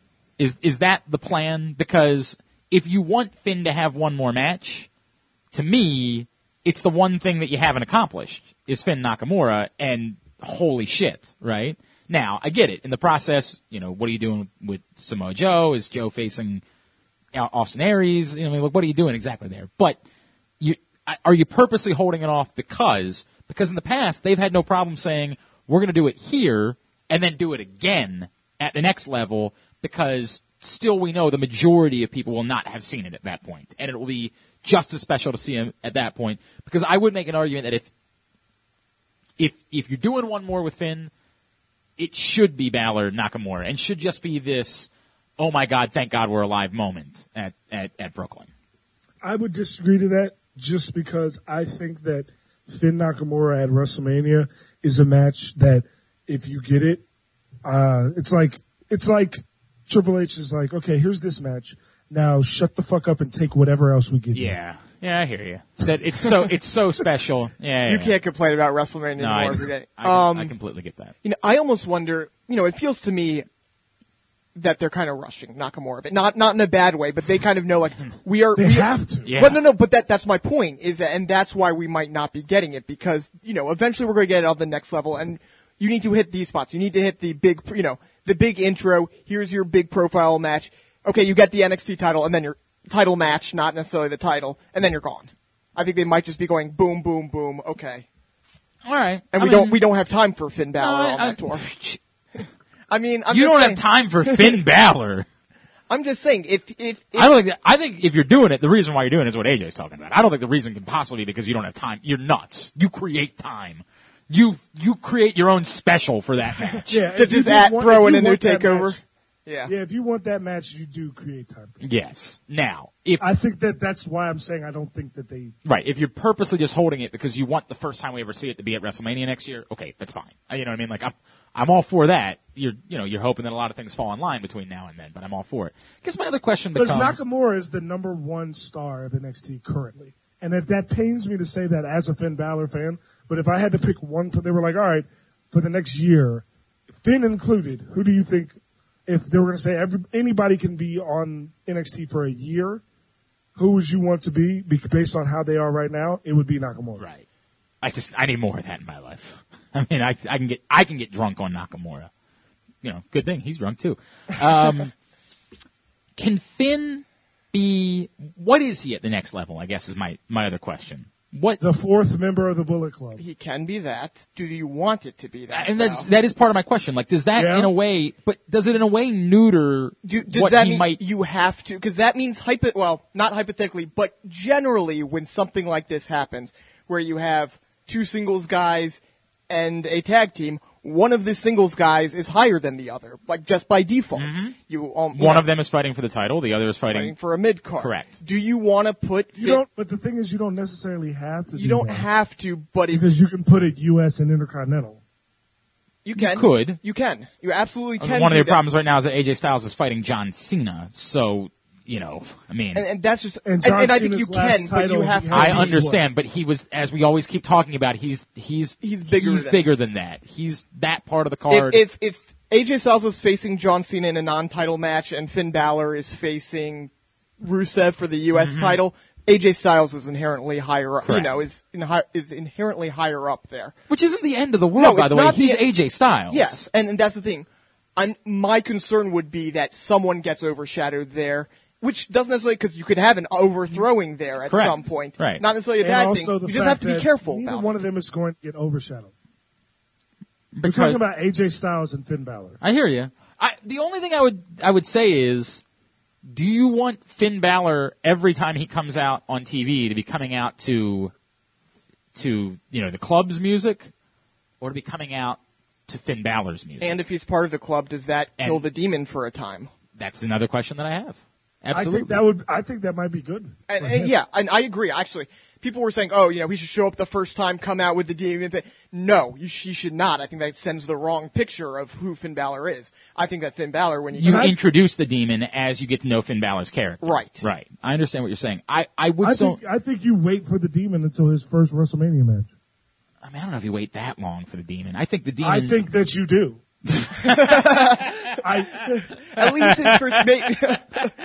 Well, if you say it that way, I mean, I. no no because I mean realistically, if you're thinking about it, if he's coming up, let's say his first pay per view up is SummerSlam, Right. like do you don't want to do it at his No, first it's very pay-per-view. quick. I understand what you're saying with that. I, Okay, and then okay, so after that, what's going to be his next big match potentially? Like you could um, say Royal Rumble, Hell in but a cell want if him, you Right. position it want him in the Royal but- Rumble. Yeah. I get. I okay. I get exactly what you're saying. I guess my point would be then you've got to do a hell of a job of teasing the demon for the next. The, You have to tease it, and you have to But you have to rebrand saying his I think it merchandise if nothing for him. else.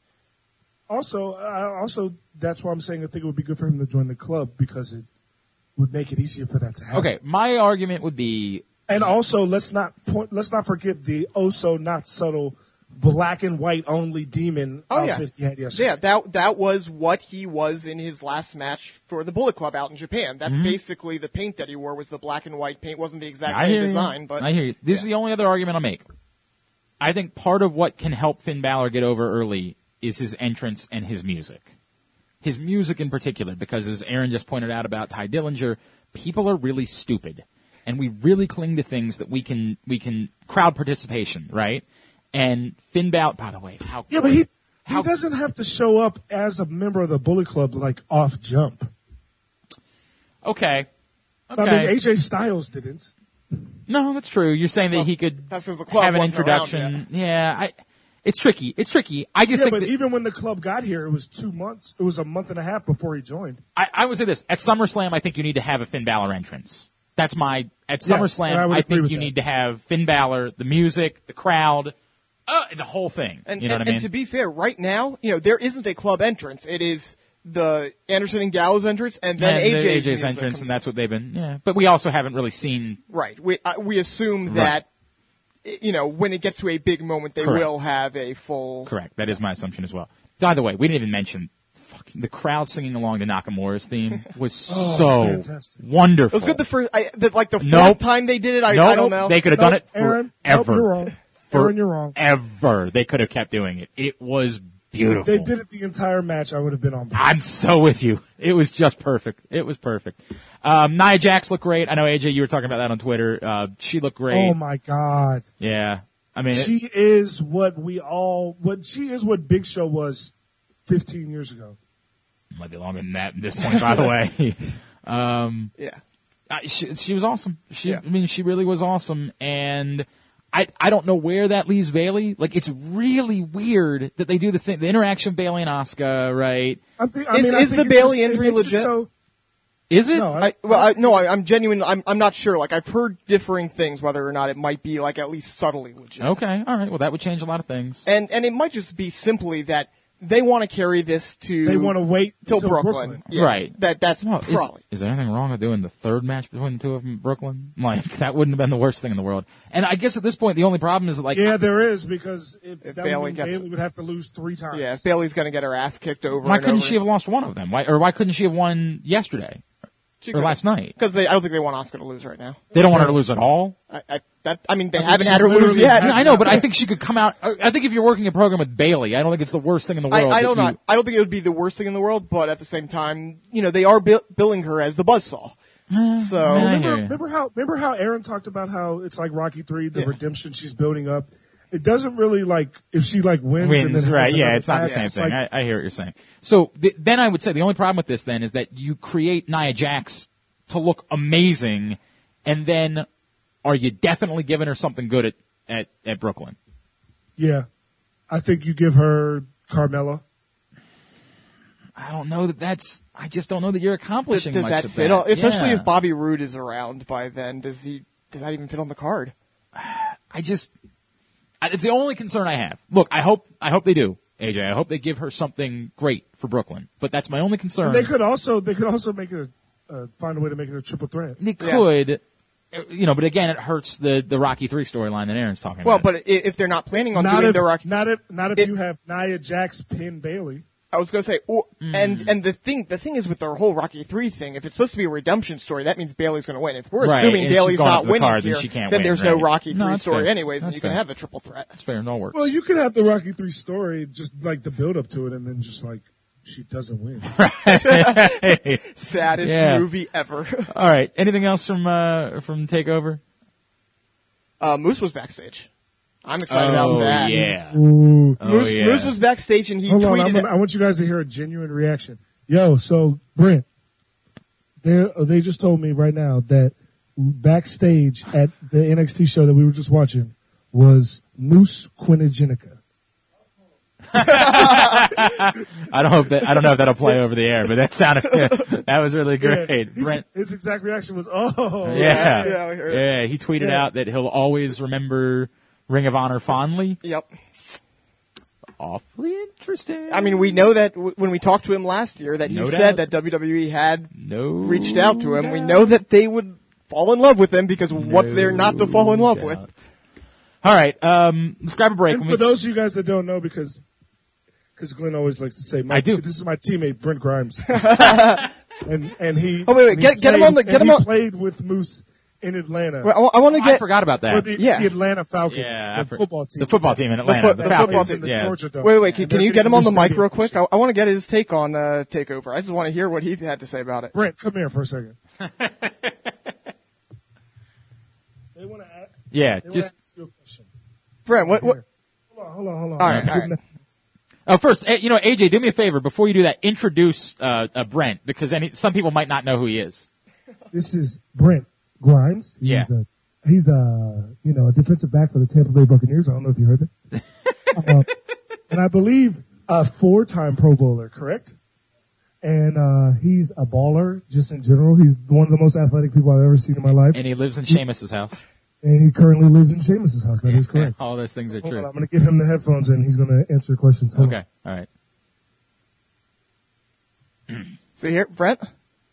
Yeah. Uh, What's up, man? dude? Yo, was uh, so this was your first time seeing Nakamura? Is that right? Is that what AJ was saying? Yeah, I mean, only time like I watch wrestling whenever I'm with AJ. Obviously, he's a big Yeah, wrestling fan. correct. If he a podcast, if he's doing a wrestling podcast, but I, I check out a lot of wrestling now since I uh, be chilling with him a lot. So, so what? What'd you think of Takeover? What'd you think of just all of it in general? Oh, it was cool. You know, I'm not uh, a huge wrestling fan, but I watch it and I I like to be entertained, and it was entertaining. It was uh, a lot of good characters on there doing cool stuff, and it was um it was fun to watch. Okay, now let's ask the important question. How how difficult is it to live with AJ? Like on a scale of 10 to 10, how tough is it to live with AJ on a day-to-day basis? I mean, he's it's just got to be the worst, right? Nah, for me, it's cool. Man. Ah. he like the same stuff. He likes playing FIFA, so that's a that's a big plus for me. All right, fair enough. Um, uh, you you're not a wrestling person at all, but you are like, are you now at the point where, like, if AJ said, "Hey, we're gonna go up, we're gonna check out NXT," would you go with him? Um, yeah, I've been to like I had a like he just brought up um my friend uh, Moose. Yeah. I used to go. I was cool with him when he was just starting, so I went to wrestling and like, you know, to like the beginning. Yeah, man. correct. Yeah, like yeah. In, in in the bingo hall. Yeah, we get it. Yeah, The high I know school what you're gym. talking about. So I, I've seen uh all all level, and I've been to a WrestleMania before. So Oh, I mean, in- I- when'd you go to? Which Probably, WrestleMania probably the one go? in Atlanta, right? no, the one in in Miami. Oh, Oh, okay. okay. Yeah, sure. All right. Very I cool. think The Rock was the main event. yeah, Rock. Rock and Cena. Undertaker absolutely. was there. I was a huge Undertaker fan growing up, so that was a, that was cool for me. Would you mind, just as a huge favor, could you say, I'm Brent Grimes from the Tampa Bay Buccaneers. I play cornerback for the Tampa Bay Buccaneers. I am Brent Grimes, and I play for the Tampa Bay Buccaneers of the National Football League.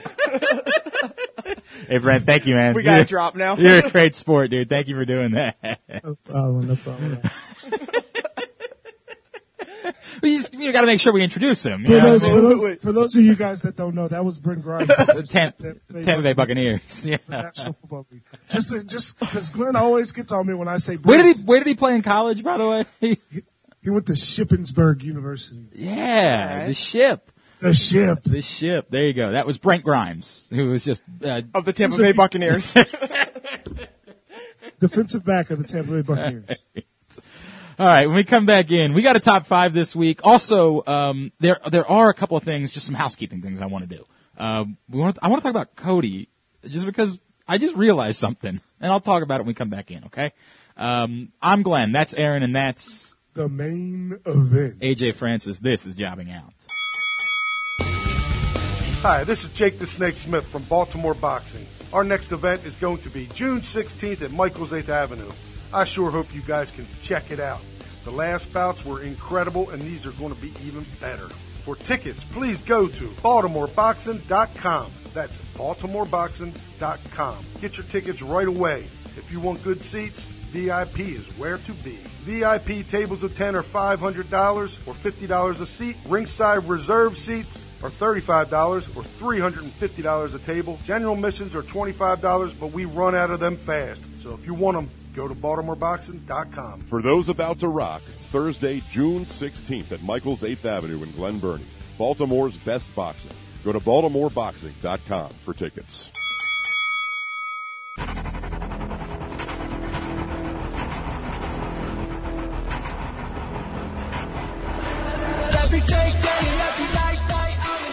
Back in here, third and final segment. It is jobbing out. Glenn Clark, Aaron Oster, and of course The main event. AJ Francis of the Tampa Bay Buccaneers. Um, so you guys, uh, we didn't talk last week because I, I guess the news came out after we taped the show. Uh, Cody Rhodes is coming to our neck of the woods. Yep. Yep. He is coming to Joppa for the next Evolve show, which is what's that? I'm just slightly Oh yeah, we're gonna go. it. A Yep. thousand percent, we're gonna go. Unfortunately, uh, AJ's got a job and won't be around. Uh, too bad, Dick. What a loser. yeah. Um, you know what's funny about that? You said it. It, it, it, Evolve is basically WWE Junior at this point. it's the machine. That's what EC3 said. Right? It's part Like- of the machine. And here's Cody Rhodes running away from WWE, and where's the first place that he goes? Is WWE Junior. Hey, he's just crossing off all those checklists. I hear He's you, got man. Angle and Bennett up in Northeast, and just- probably get Hero at Evolve here in uh, Joppa. It was just a little- And then already got Battle of Los Angeles as well. It's just, Checked it off. was just a little interesting to me. Uh, locally, we've got this weekend uh, Maryland, uh, the final Maryland Championship Wrestling event ever before they re- become MCW Wrestling moving forward. So Maryland Championship Wrestling and uh, our buddy uh, John Minidakis, Johnny I, I think that's I, I don't know why like I'm sure they have a great promotion and it's going to be awesome and I like the guys that work there and they got a lot of good wrestlers but I think that is the dumbest thing I've ever heard in my life. Why? Are we gonna Are we gonna pretend that MCW doesn't stand for Maryland Championship yeah, Wrestling? they anymore? are essentially. That's exactly what they're going to do. And They're just gonna pretend that yeah, because they want to go that- because they want to run shows in Delaware and they want to run shows in Pennsylvania. Yeah, that's fine. You, you, hey, I don't know if you know this or not, but the University of Michigan practiced in Florida. It's absolutely insane. and New Jersey, apparently. It is, and in Baltimore, frankly, they were here. Uh, Jim Harbaugh was here this week wearing a, a Cal Ripken jersey. It's branding. It's it's just one of I don't get things. that, but it's it's just so foolish to me. I just don't care. Uh, this is see, I'm going to do the thing that you did. It doesn't matter. Yeah, right. I just don't. don't- I don't here you are getting all worked up about it. You're screaming your larynx off, and I just don't care. No, I don't care at all either. I'm, it, I just think it's funny because now everyone's going to say MCW. What's that stand for? Yeah, all right. I, I understand what you're saying, but that's this uh, Friday night. I'm going to be there. Uh, you, uh, you're not going, are you? I have to work. Yeah, it's, that sucks. I'm going to be there uh, to, because I want to see Damien Sandow because I love Damien Sandow. So I am uh, looking forward to that on Friday night. If you're there, if you're going, uh, let me know, and um, I'll let you buy me a beer at that crappy bar across the street. Um, also, there was one other thing I wanted to reference. And oh, uh, Slammiversary is this weekend. What do we need to know about Slammiversary? we we can uh, it'll wrap up that ridiculous Jeff Hardy Matt Hardy. feud. Yeah, that is true.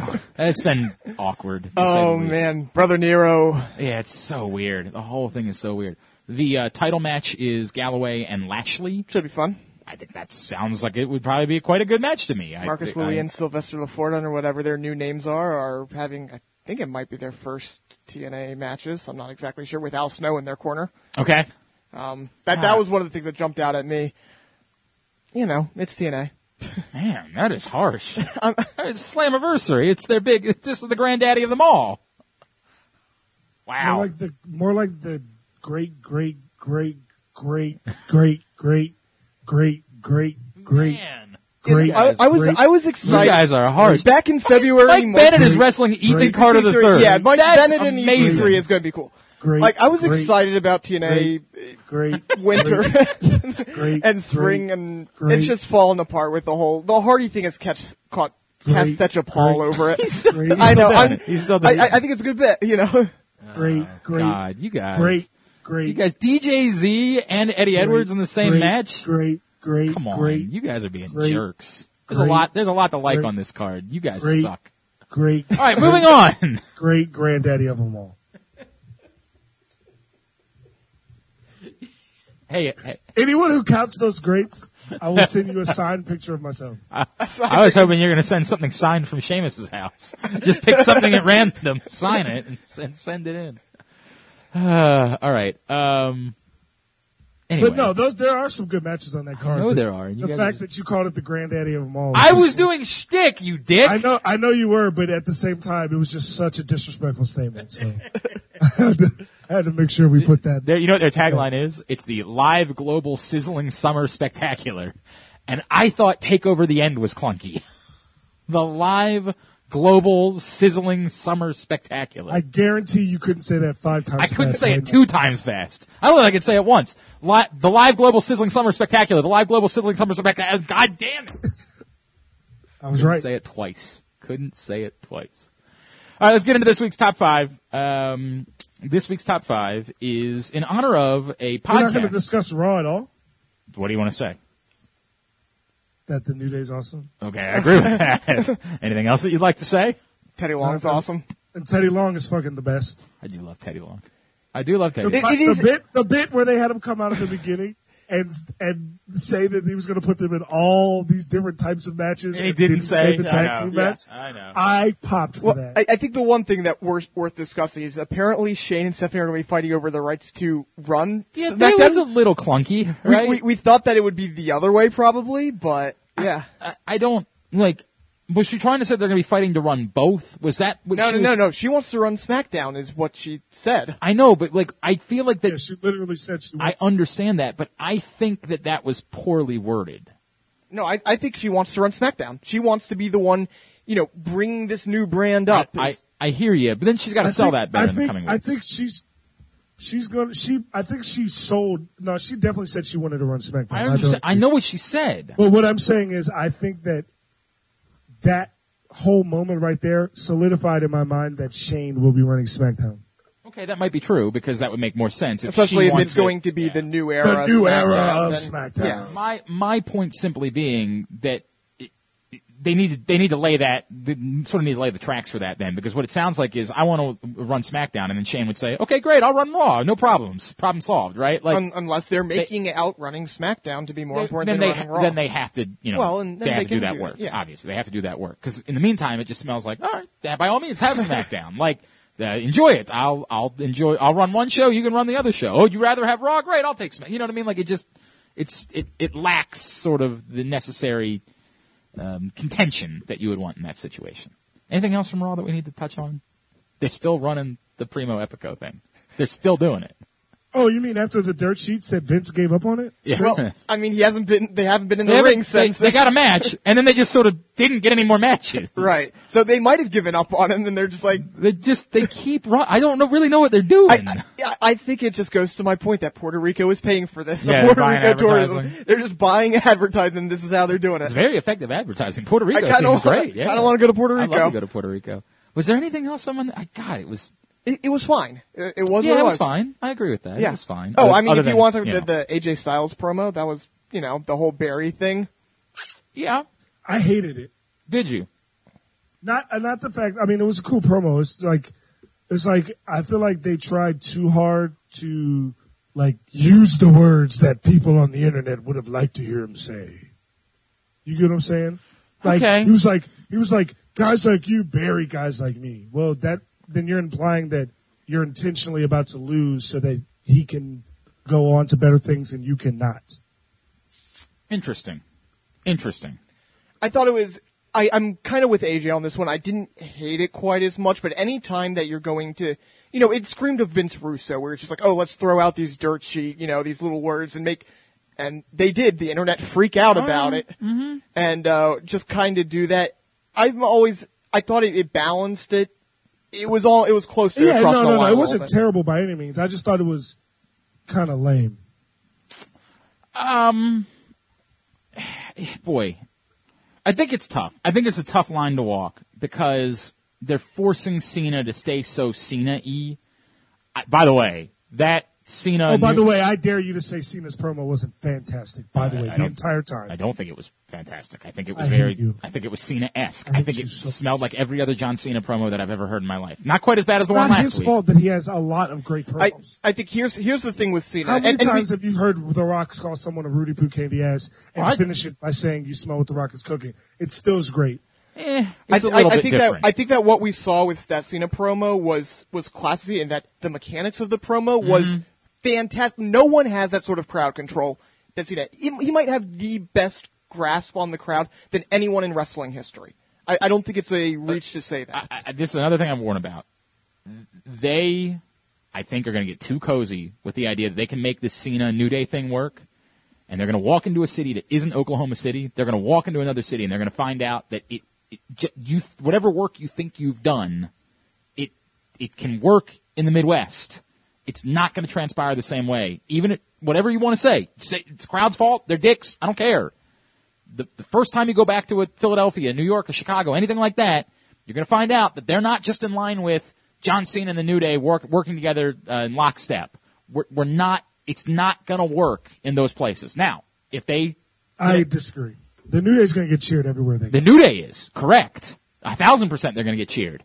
John Cena has lived in that the last couple of weeks because they've been in Green Bay and they've been in Oklahoma City. You're talking about that exact same, you know, the play out where he comes out and he stands with the New Day. At the One end. thing I hate, I hate, is the notion that John Cena has to save the New Day.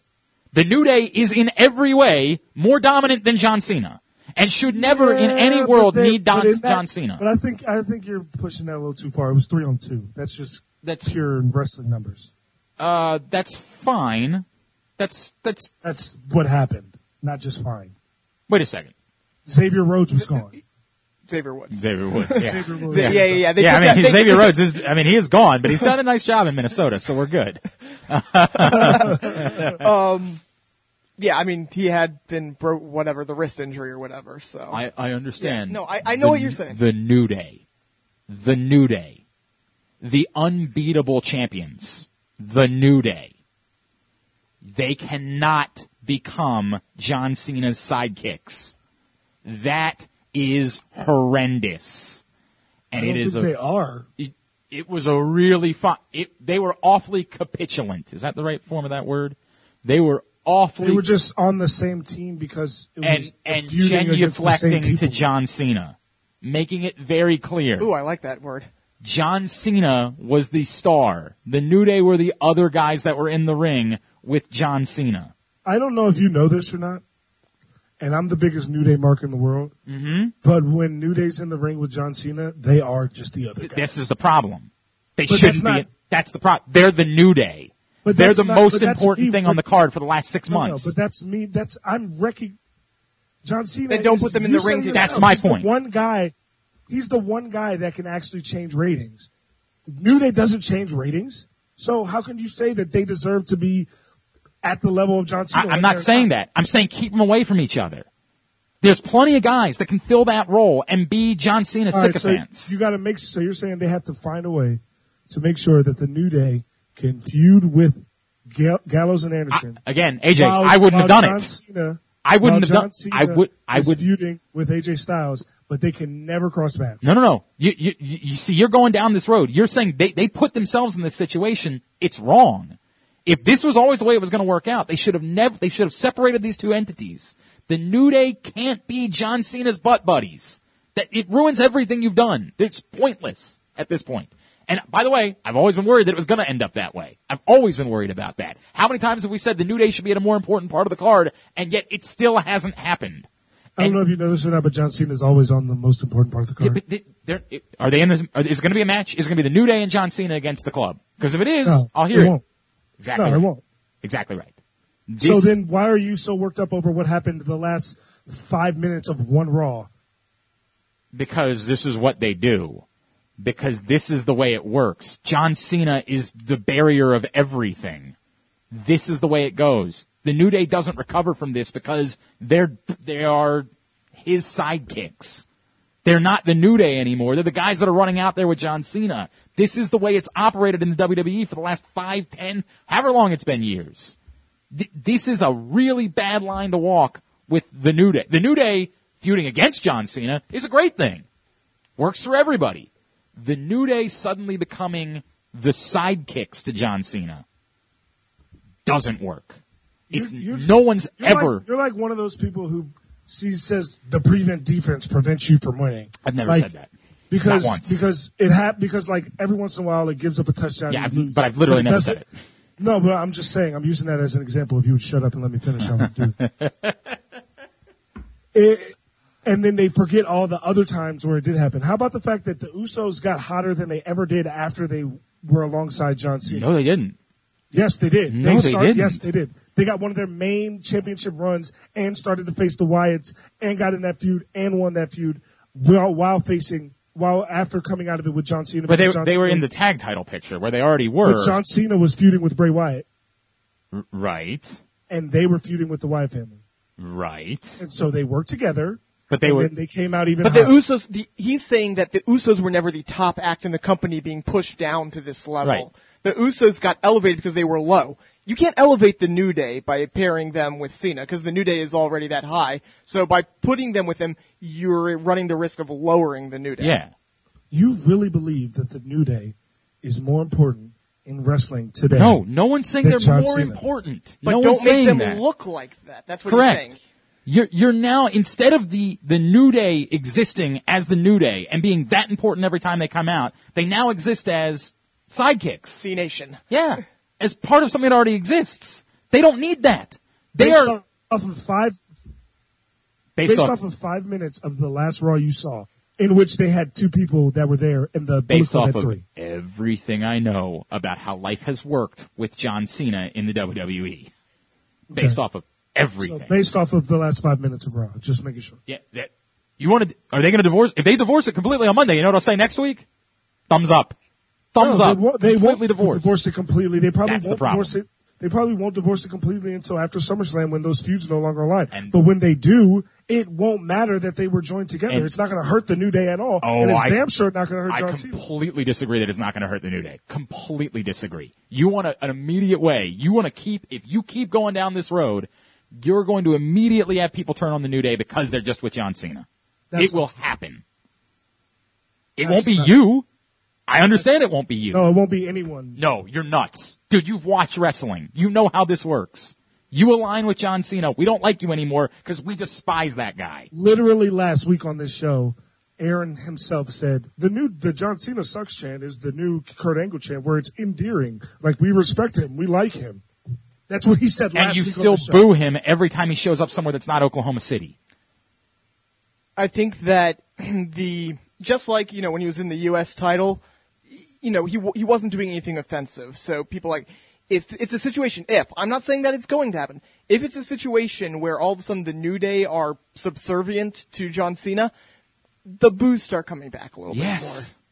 Yes, and not the good boos, not the ones, you're not trying to have them be heels. It's when you want them to be faces because you want John Cena desperately to be a face and you're not, it doesn't work. And it's bad. It doesn't look good. It's not good for them. It doesn't get them closer to the main event. It doesn't get any of those guys closer to where they want to be unless you have one of them turn on him, which I would love and would be great. And I would love a scenario where you have Biggie or Kofi or somebody work a program with John Cena. I think that would be wonderful to have it go that way. But it doesn't help the New Day. The New Day don't come up, they don't get any benefit from this whatsoever. Just remember you said all of this in a month when I tell you once again you're overreacting and then you pretend like you don't remember like you did on the show earlier today. Well, we can mark the time so we can go back and look at it. Aaron, how far into this episode are we?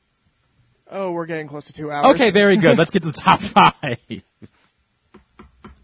AJ, I'm, I'm pretty sure AJ has been right about everything. He's claimed himself to be right about everything he said on the show a month later.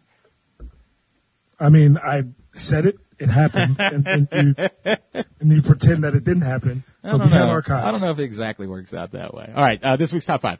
So uh, Brian Gewirtz, former writer for WWE, went on uh, uh, Chris Jericho's podcast and was talking about Wrestlers Court.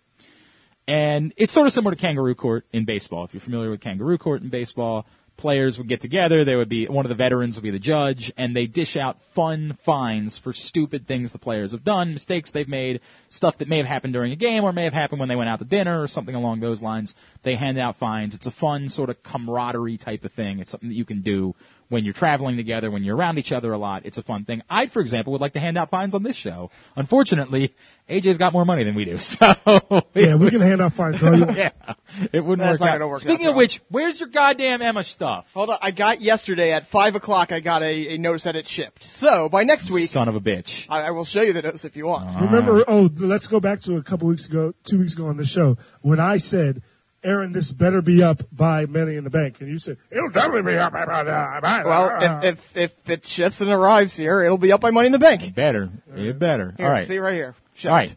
So, in for this week's top five, I want to create a scenario where you are in charge. You're the veteran that's put in, char- put in charge of wrestlers' court. Anytime. This doesn't have to be right now. It could be any time, right? Who would you have handed a fine out to for something that they have done? Again, we don't know everything that's happened backstage. We don't know all the. There's plenty of things. I'm just saying for what you know. Who would you have handed a fine out to? All right? AJ, you get to go first and last. because I'm the main event. Yeah, you're the main event. Um, I'm basically Daniel Bryan at WrestleMania 30. Maybe Brent Grimes should be the new main event. oh, Brent Grimes from the Tampa Bay Buccaneers. Yes, who that plays Brent cornerback. Grimes. I've never heard of him. All right, number five. Who's that? Who? What is he? I believe he's a cornerback who plays in the National Football League from Shippensburg University. Oh, okay. Sounds familiar. um, so my number five, uh, I think it was one of the most egregious moments in the history of wrestling. I think that Mick Foley should be fined indubitably, strictly because how do you forget The Rock's birthday, man? The Rock is the was the biggest name in wrestling at that time. Some people say Stone Cold. I think that you can kiss my ass. I'm going to say The Rock. and he's the biggest wrestling superstar in the history of the business. I mean, it's true. It's true. How do you forget that man's birthday? He's your tag team partner. I also believe if, if I'm not if I'm not incorrect, he brought the wrong teacher with him. he brought a wrong teacher. He Yeah. brought a terrible ex girlfriend. He brought a shitty coach, I- and he had the wrong day. If I'm being honest, I do think that all of those things are fine worthy, frankly. That, that's very true. yeah, I mean that just Especially for such a big segment. You can't screw that one up. yeah, right. Like how are you gonna mess that segment up? Yeah, this is your life. Yep. Oh, it was it wasn't it wasn't the life that I wanted. You know what I mean? Like, nah, I'm with you. And I don't know if you've ever heard this before. They've never once said this ever in the history of wrestling, DVDs or television or anything. They've never once said that that was the highest watched segment in the history of Raw. Wow. It's never once been said. Wow. Except it's been said a million times, but It may not be true. It is true. All right, It actually is true. all right, uh, Aaron. Uh, mine. I'm actually not finding a wrestler in this in this case. Um, there, there are very important roles all around wrestling, and, and that'll be a theme through mine. And one of them is the seamstress. Obviously, the outfits wrestlers wear, for the most part, the, the seamstress, whoever it is, does a great job. Mm-hmm. However, the second that High Energy walked out for the first time, Yeah. I would have called a session of Wrestlers Court Yeah. and find the seamstress for I- that the, the thing is, I don't know if like the seamstress is allowed to be in wrestlers' court. It's for the wrestlers. it, it's the wrestling community, like the whole. Uh. I don't know. It's part of the family, I think it's especially especially when you consider some of the seamstresses are related to some of the Yeah, wrestlers and dating. All right, my number five. If I was running wrestlers' court, I would find Cameron. Basically, every time she showed up at the ring, just sort of said, "You know what? I don't know what's going to happen, but go ahead and give me fifty bucks, okay? And we'll just we'll get it out of the way here. You go do whatever you're going to do, but just go ahead and drop in fifty, and then we'll move forward." If you needed to make it formal, it would be for ripping off the Spirit Squad. Did you not see? They they just did the cheerleader thing a couple years ago. Really? You're going to come right out and do it again? If I had to make it formal, but for the most part, it would just be pretty much for her existence within the WWE. I would find her. For that. Jesus. Well, I mean, look, hey, I'm sure she's doing wonderful things in other places, but you saw her wrestle, AJ. She uh, she's a much better wrestler than Eva Marie. Well, okay, fine, but Eva Marie not ever tried to pin someone when they were on their stomach. that is true. Cameron definitely did that. Like, legitimately, not at work. She did that. And got pissed that the, the referee wouldn't do the three. So come on, let's go! All right, you're number four. My number four. Even though I'm living in his house currently, Ooh. she- Sheamus, that that beaded beard was the worst thing I've ever Yeah, seen. Yeah, it was probably worth a fine. It was It probably was the worth, worst thing I've ever seen in the history of my life. a significant fine. I would tend to agree with that. Aaron, you're number four. Uh, my number four, and this one will seem harsh because of what happened. Seemed like a big enough punishment that you didn't don't need to levy a fine, and that would probably be his argument. But uh, the Shockmaster, the Shockmaster after that entrance, Yeah. he needs to have wrestlers court. By the way, San Diego Comic Con apparently one of the I guess Mattel or something's there. Mm-hmm. Their their exclusive is a Shockmaster action figure where it's like punching through the cardboard and it's upside down in the packaging. Because he's falling. It was kind of great. That like if anyone, if any of our listeners is going to San Diego Comic Con, talk to me. I kind of want one of those. It was kind of great. I'm not going to argue with you. That is really kind of great. All right, I'm good with that. Uh, my number four, and he would be someone that I would have to find twice. Because I would find John Cena the first time he showed up in jorts. And then I would find him again for making fun of himself wearing jorts. You could just take the jorts off, bro. You can just change out of your jorts. Like you don't have to sit there and do the bit where say, that joke's as old as my jorts. Well, really? Change your jorts! So I would find him I'm twice. not. I don't mind him as much in cargo pants, but jorts are terrible. Yeah, it's a bit, it's just Yeah. a bit much. That's my It's number. it's terrible. This is my number four. My number three. Um, I'm sticking with the facial hair uh, reference. Um, and as I told you guys before, I stopped watching wrestling in high school, and I got back in wrestling around uh, 2010. So I stopped for like six years. In that six years, as the WWE Network has shown me, since I've gone back and watched pretty much every pay per view that I've ever missed, what in the hell was who was the person responsible for telling Triple H those damn mutton chops were a good idea?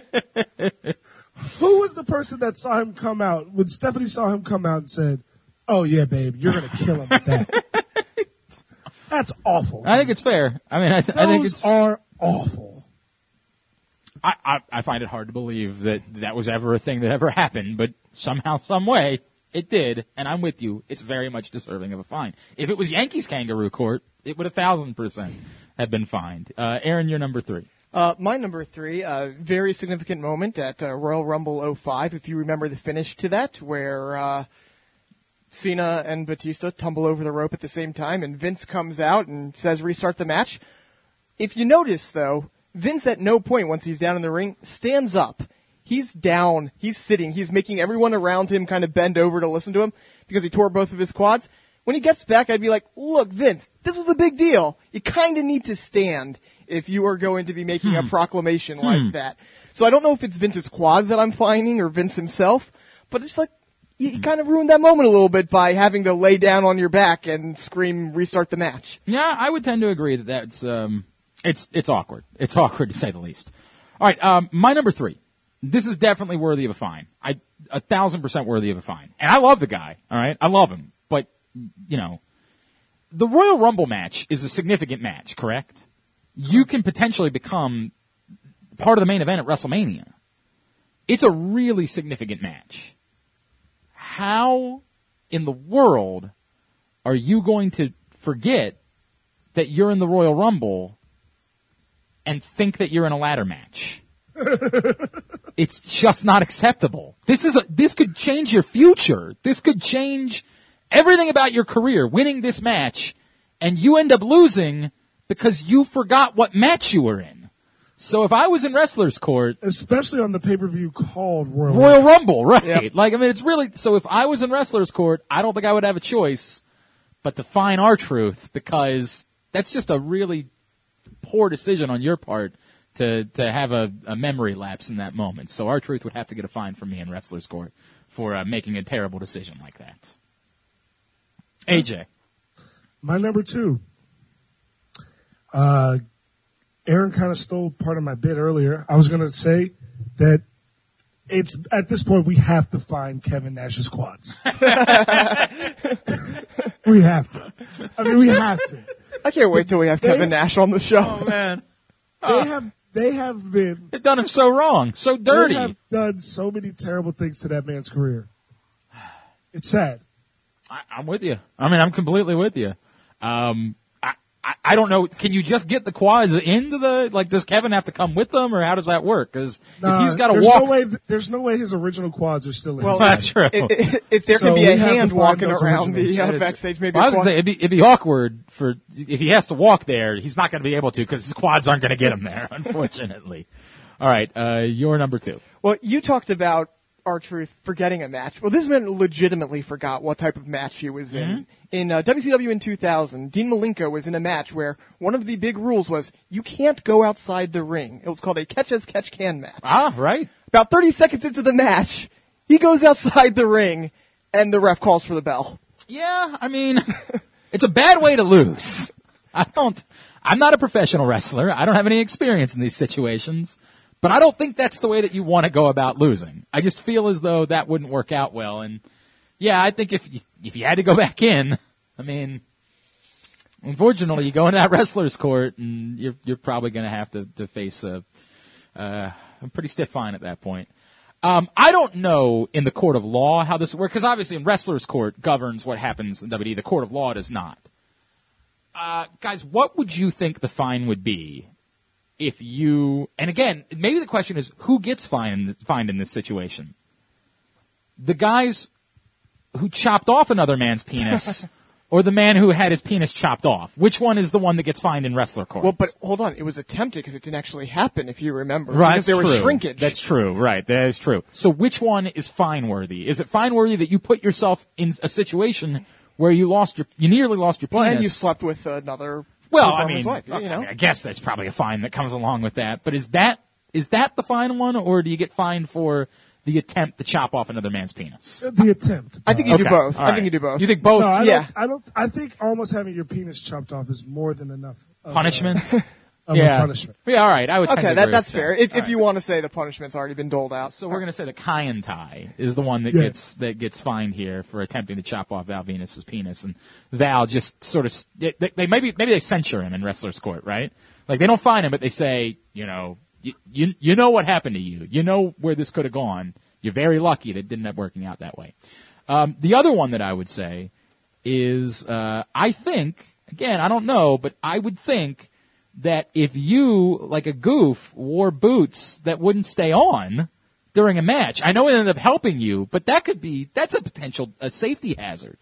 So I think that Eddie Guerrero, my number one, that's a real. You could have ended up, I think, doing something, some real damage to to any part of your foot um, by by having boots that weren't fully that could come untied so easily. I think that when you go, and especially at WrestleMania, you know what I mean? Like at WrestleMania, that you're not wearing safe boots.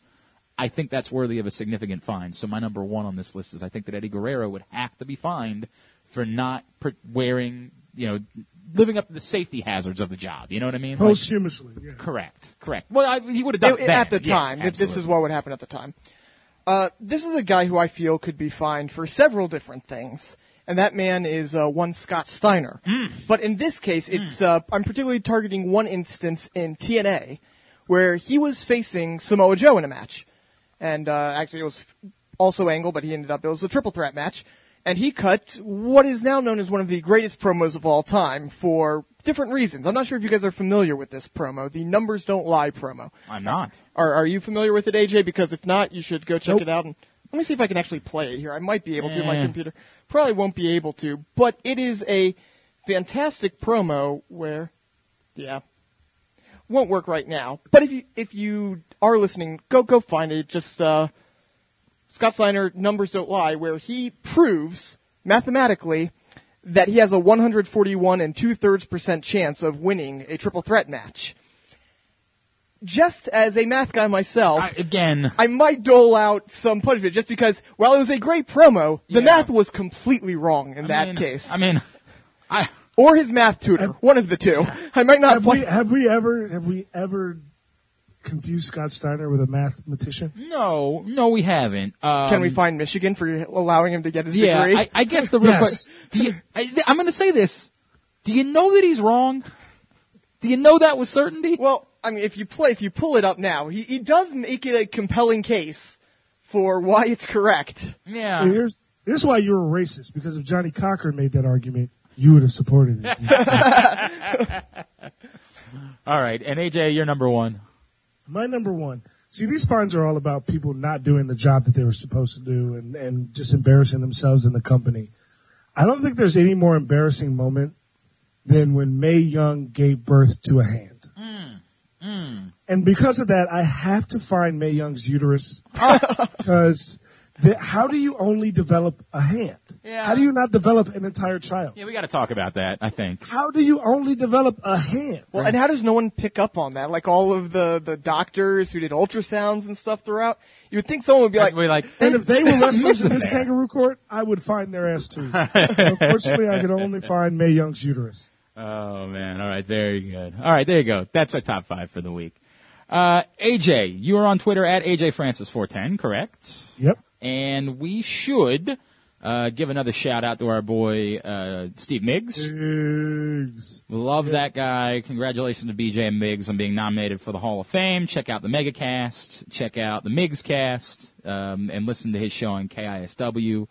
Uh, out Me in and Biggs Seattle. already have it set up where if BJ decides to retire, it'll become. Oh, it's yours. It's this. The AJ and Migs show. Do you get to inherit Yeah. like the Hall of Fame And, then, status? and we have a we have a whole tagline. The tagline would be, "We just stepped up our A game." oh Boom. wow, You're no longer B plus players.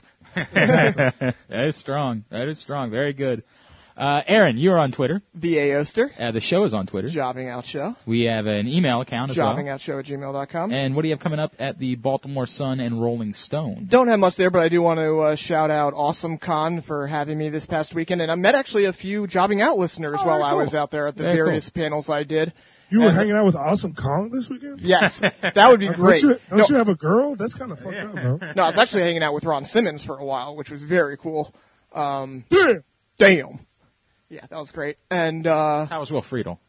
Will Friedle was great as well. I, the whole thing was absolutely fantastic, and uh, got a canvas poster of Stephen Amell and Stardust on my wall Oh, now cool. from Awesome Con. So that was Very cool. Excellent.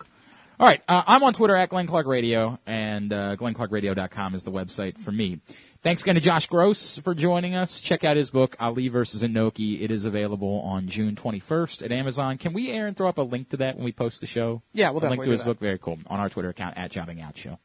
So for uh, Josh Gross, for Aaron, and for The main event. Vent.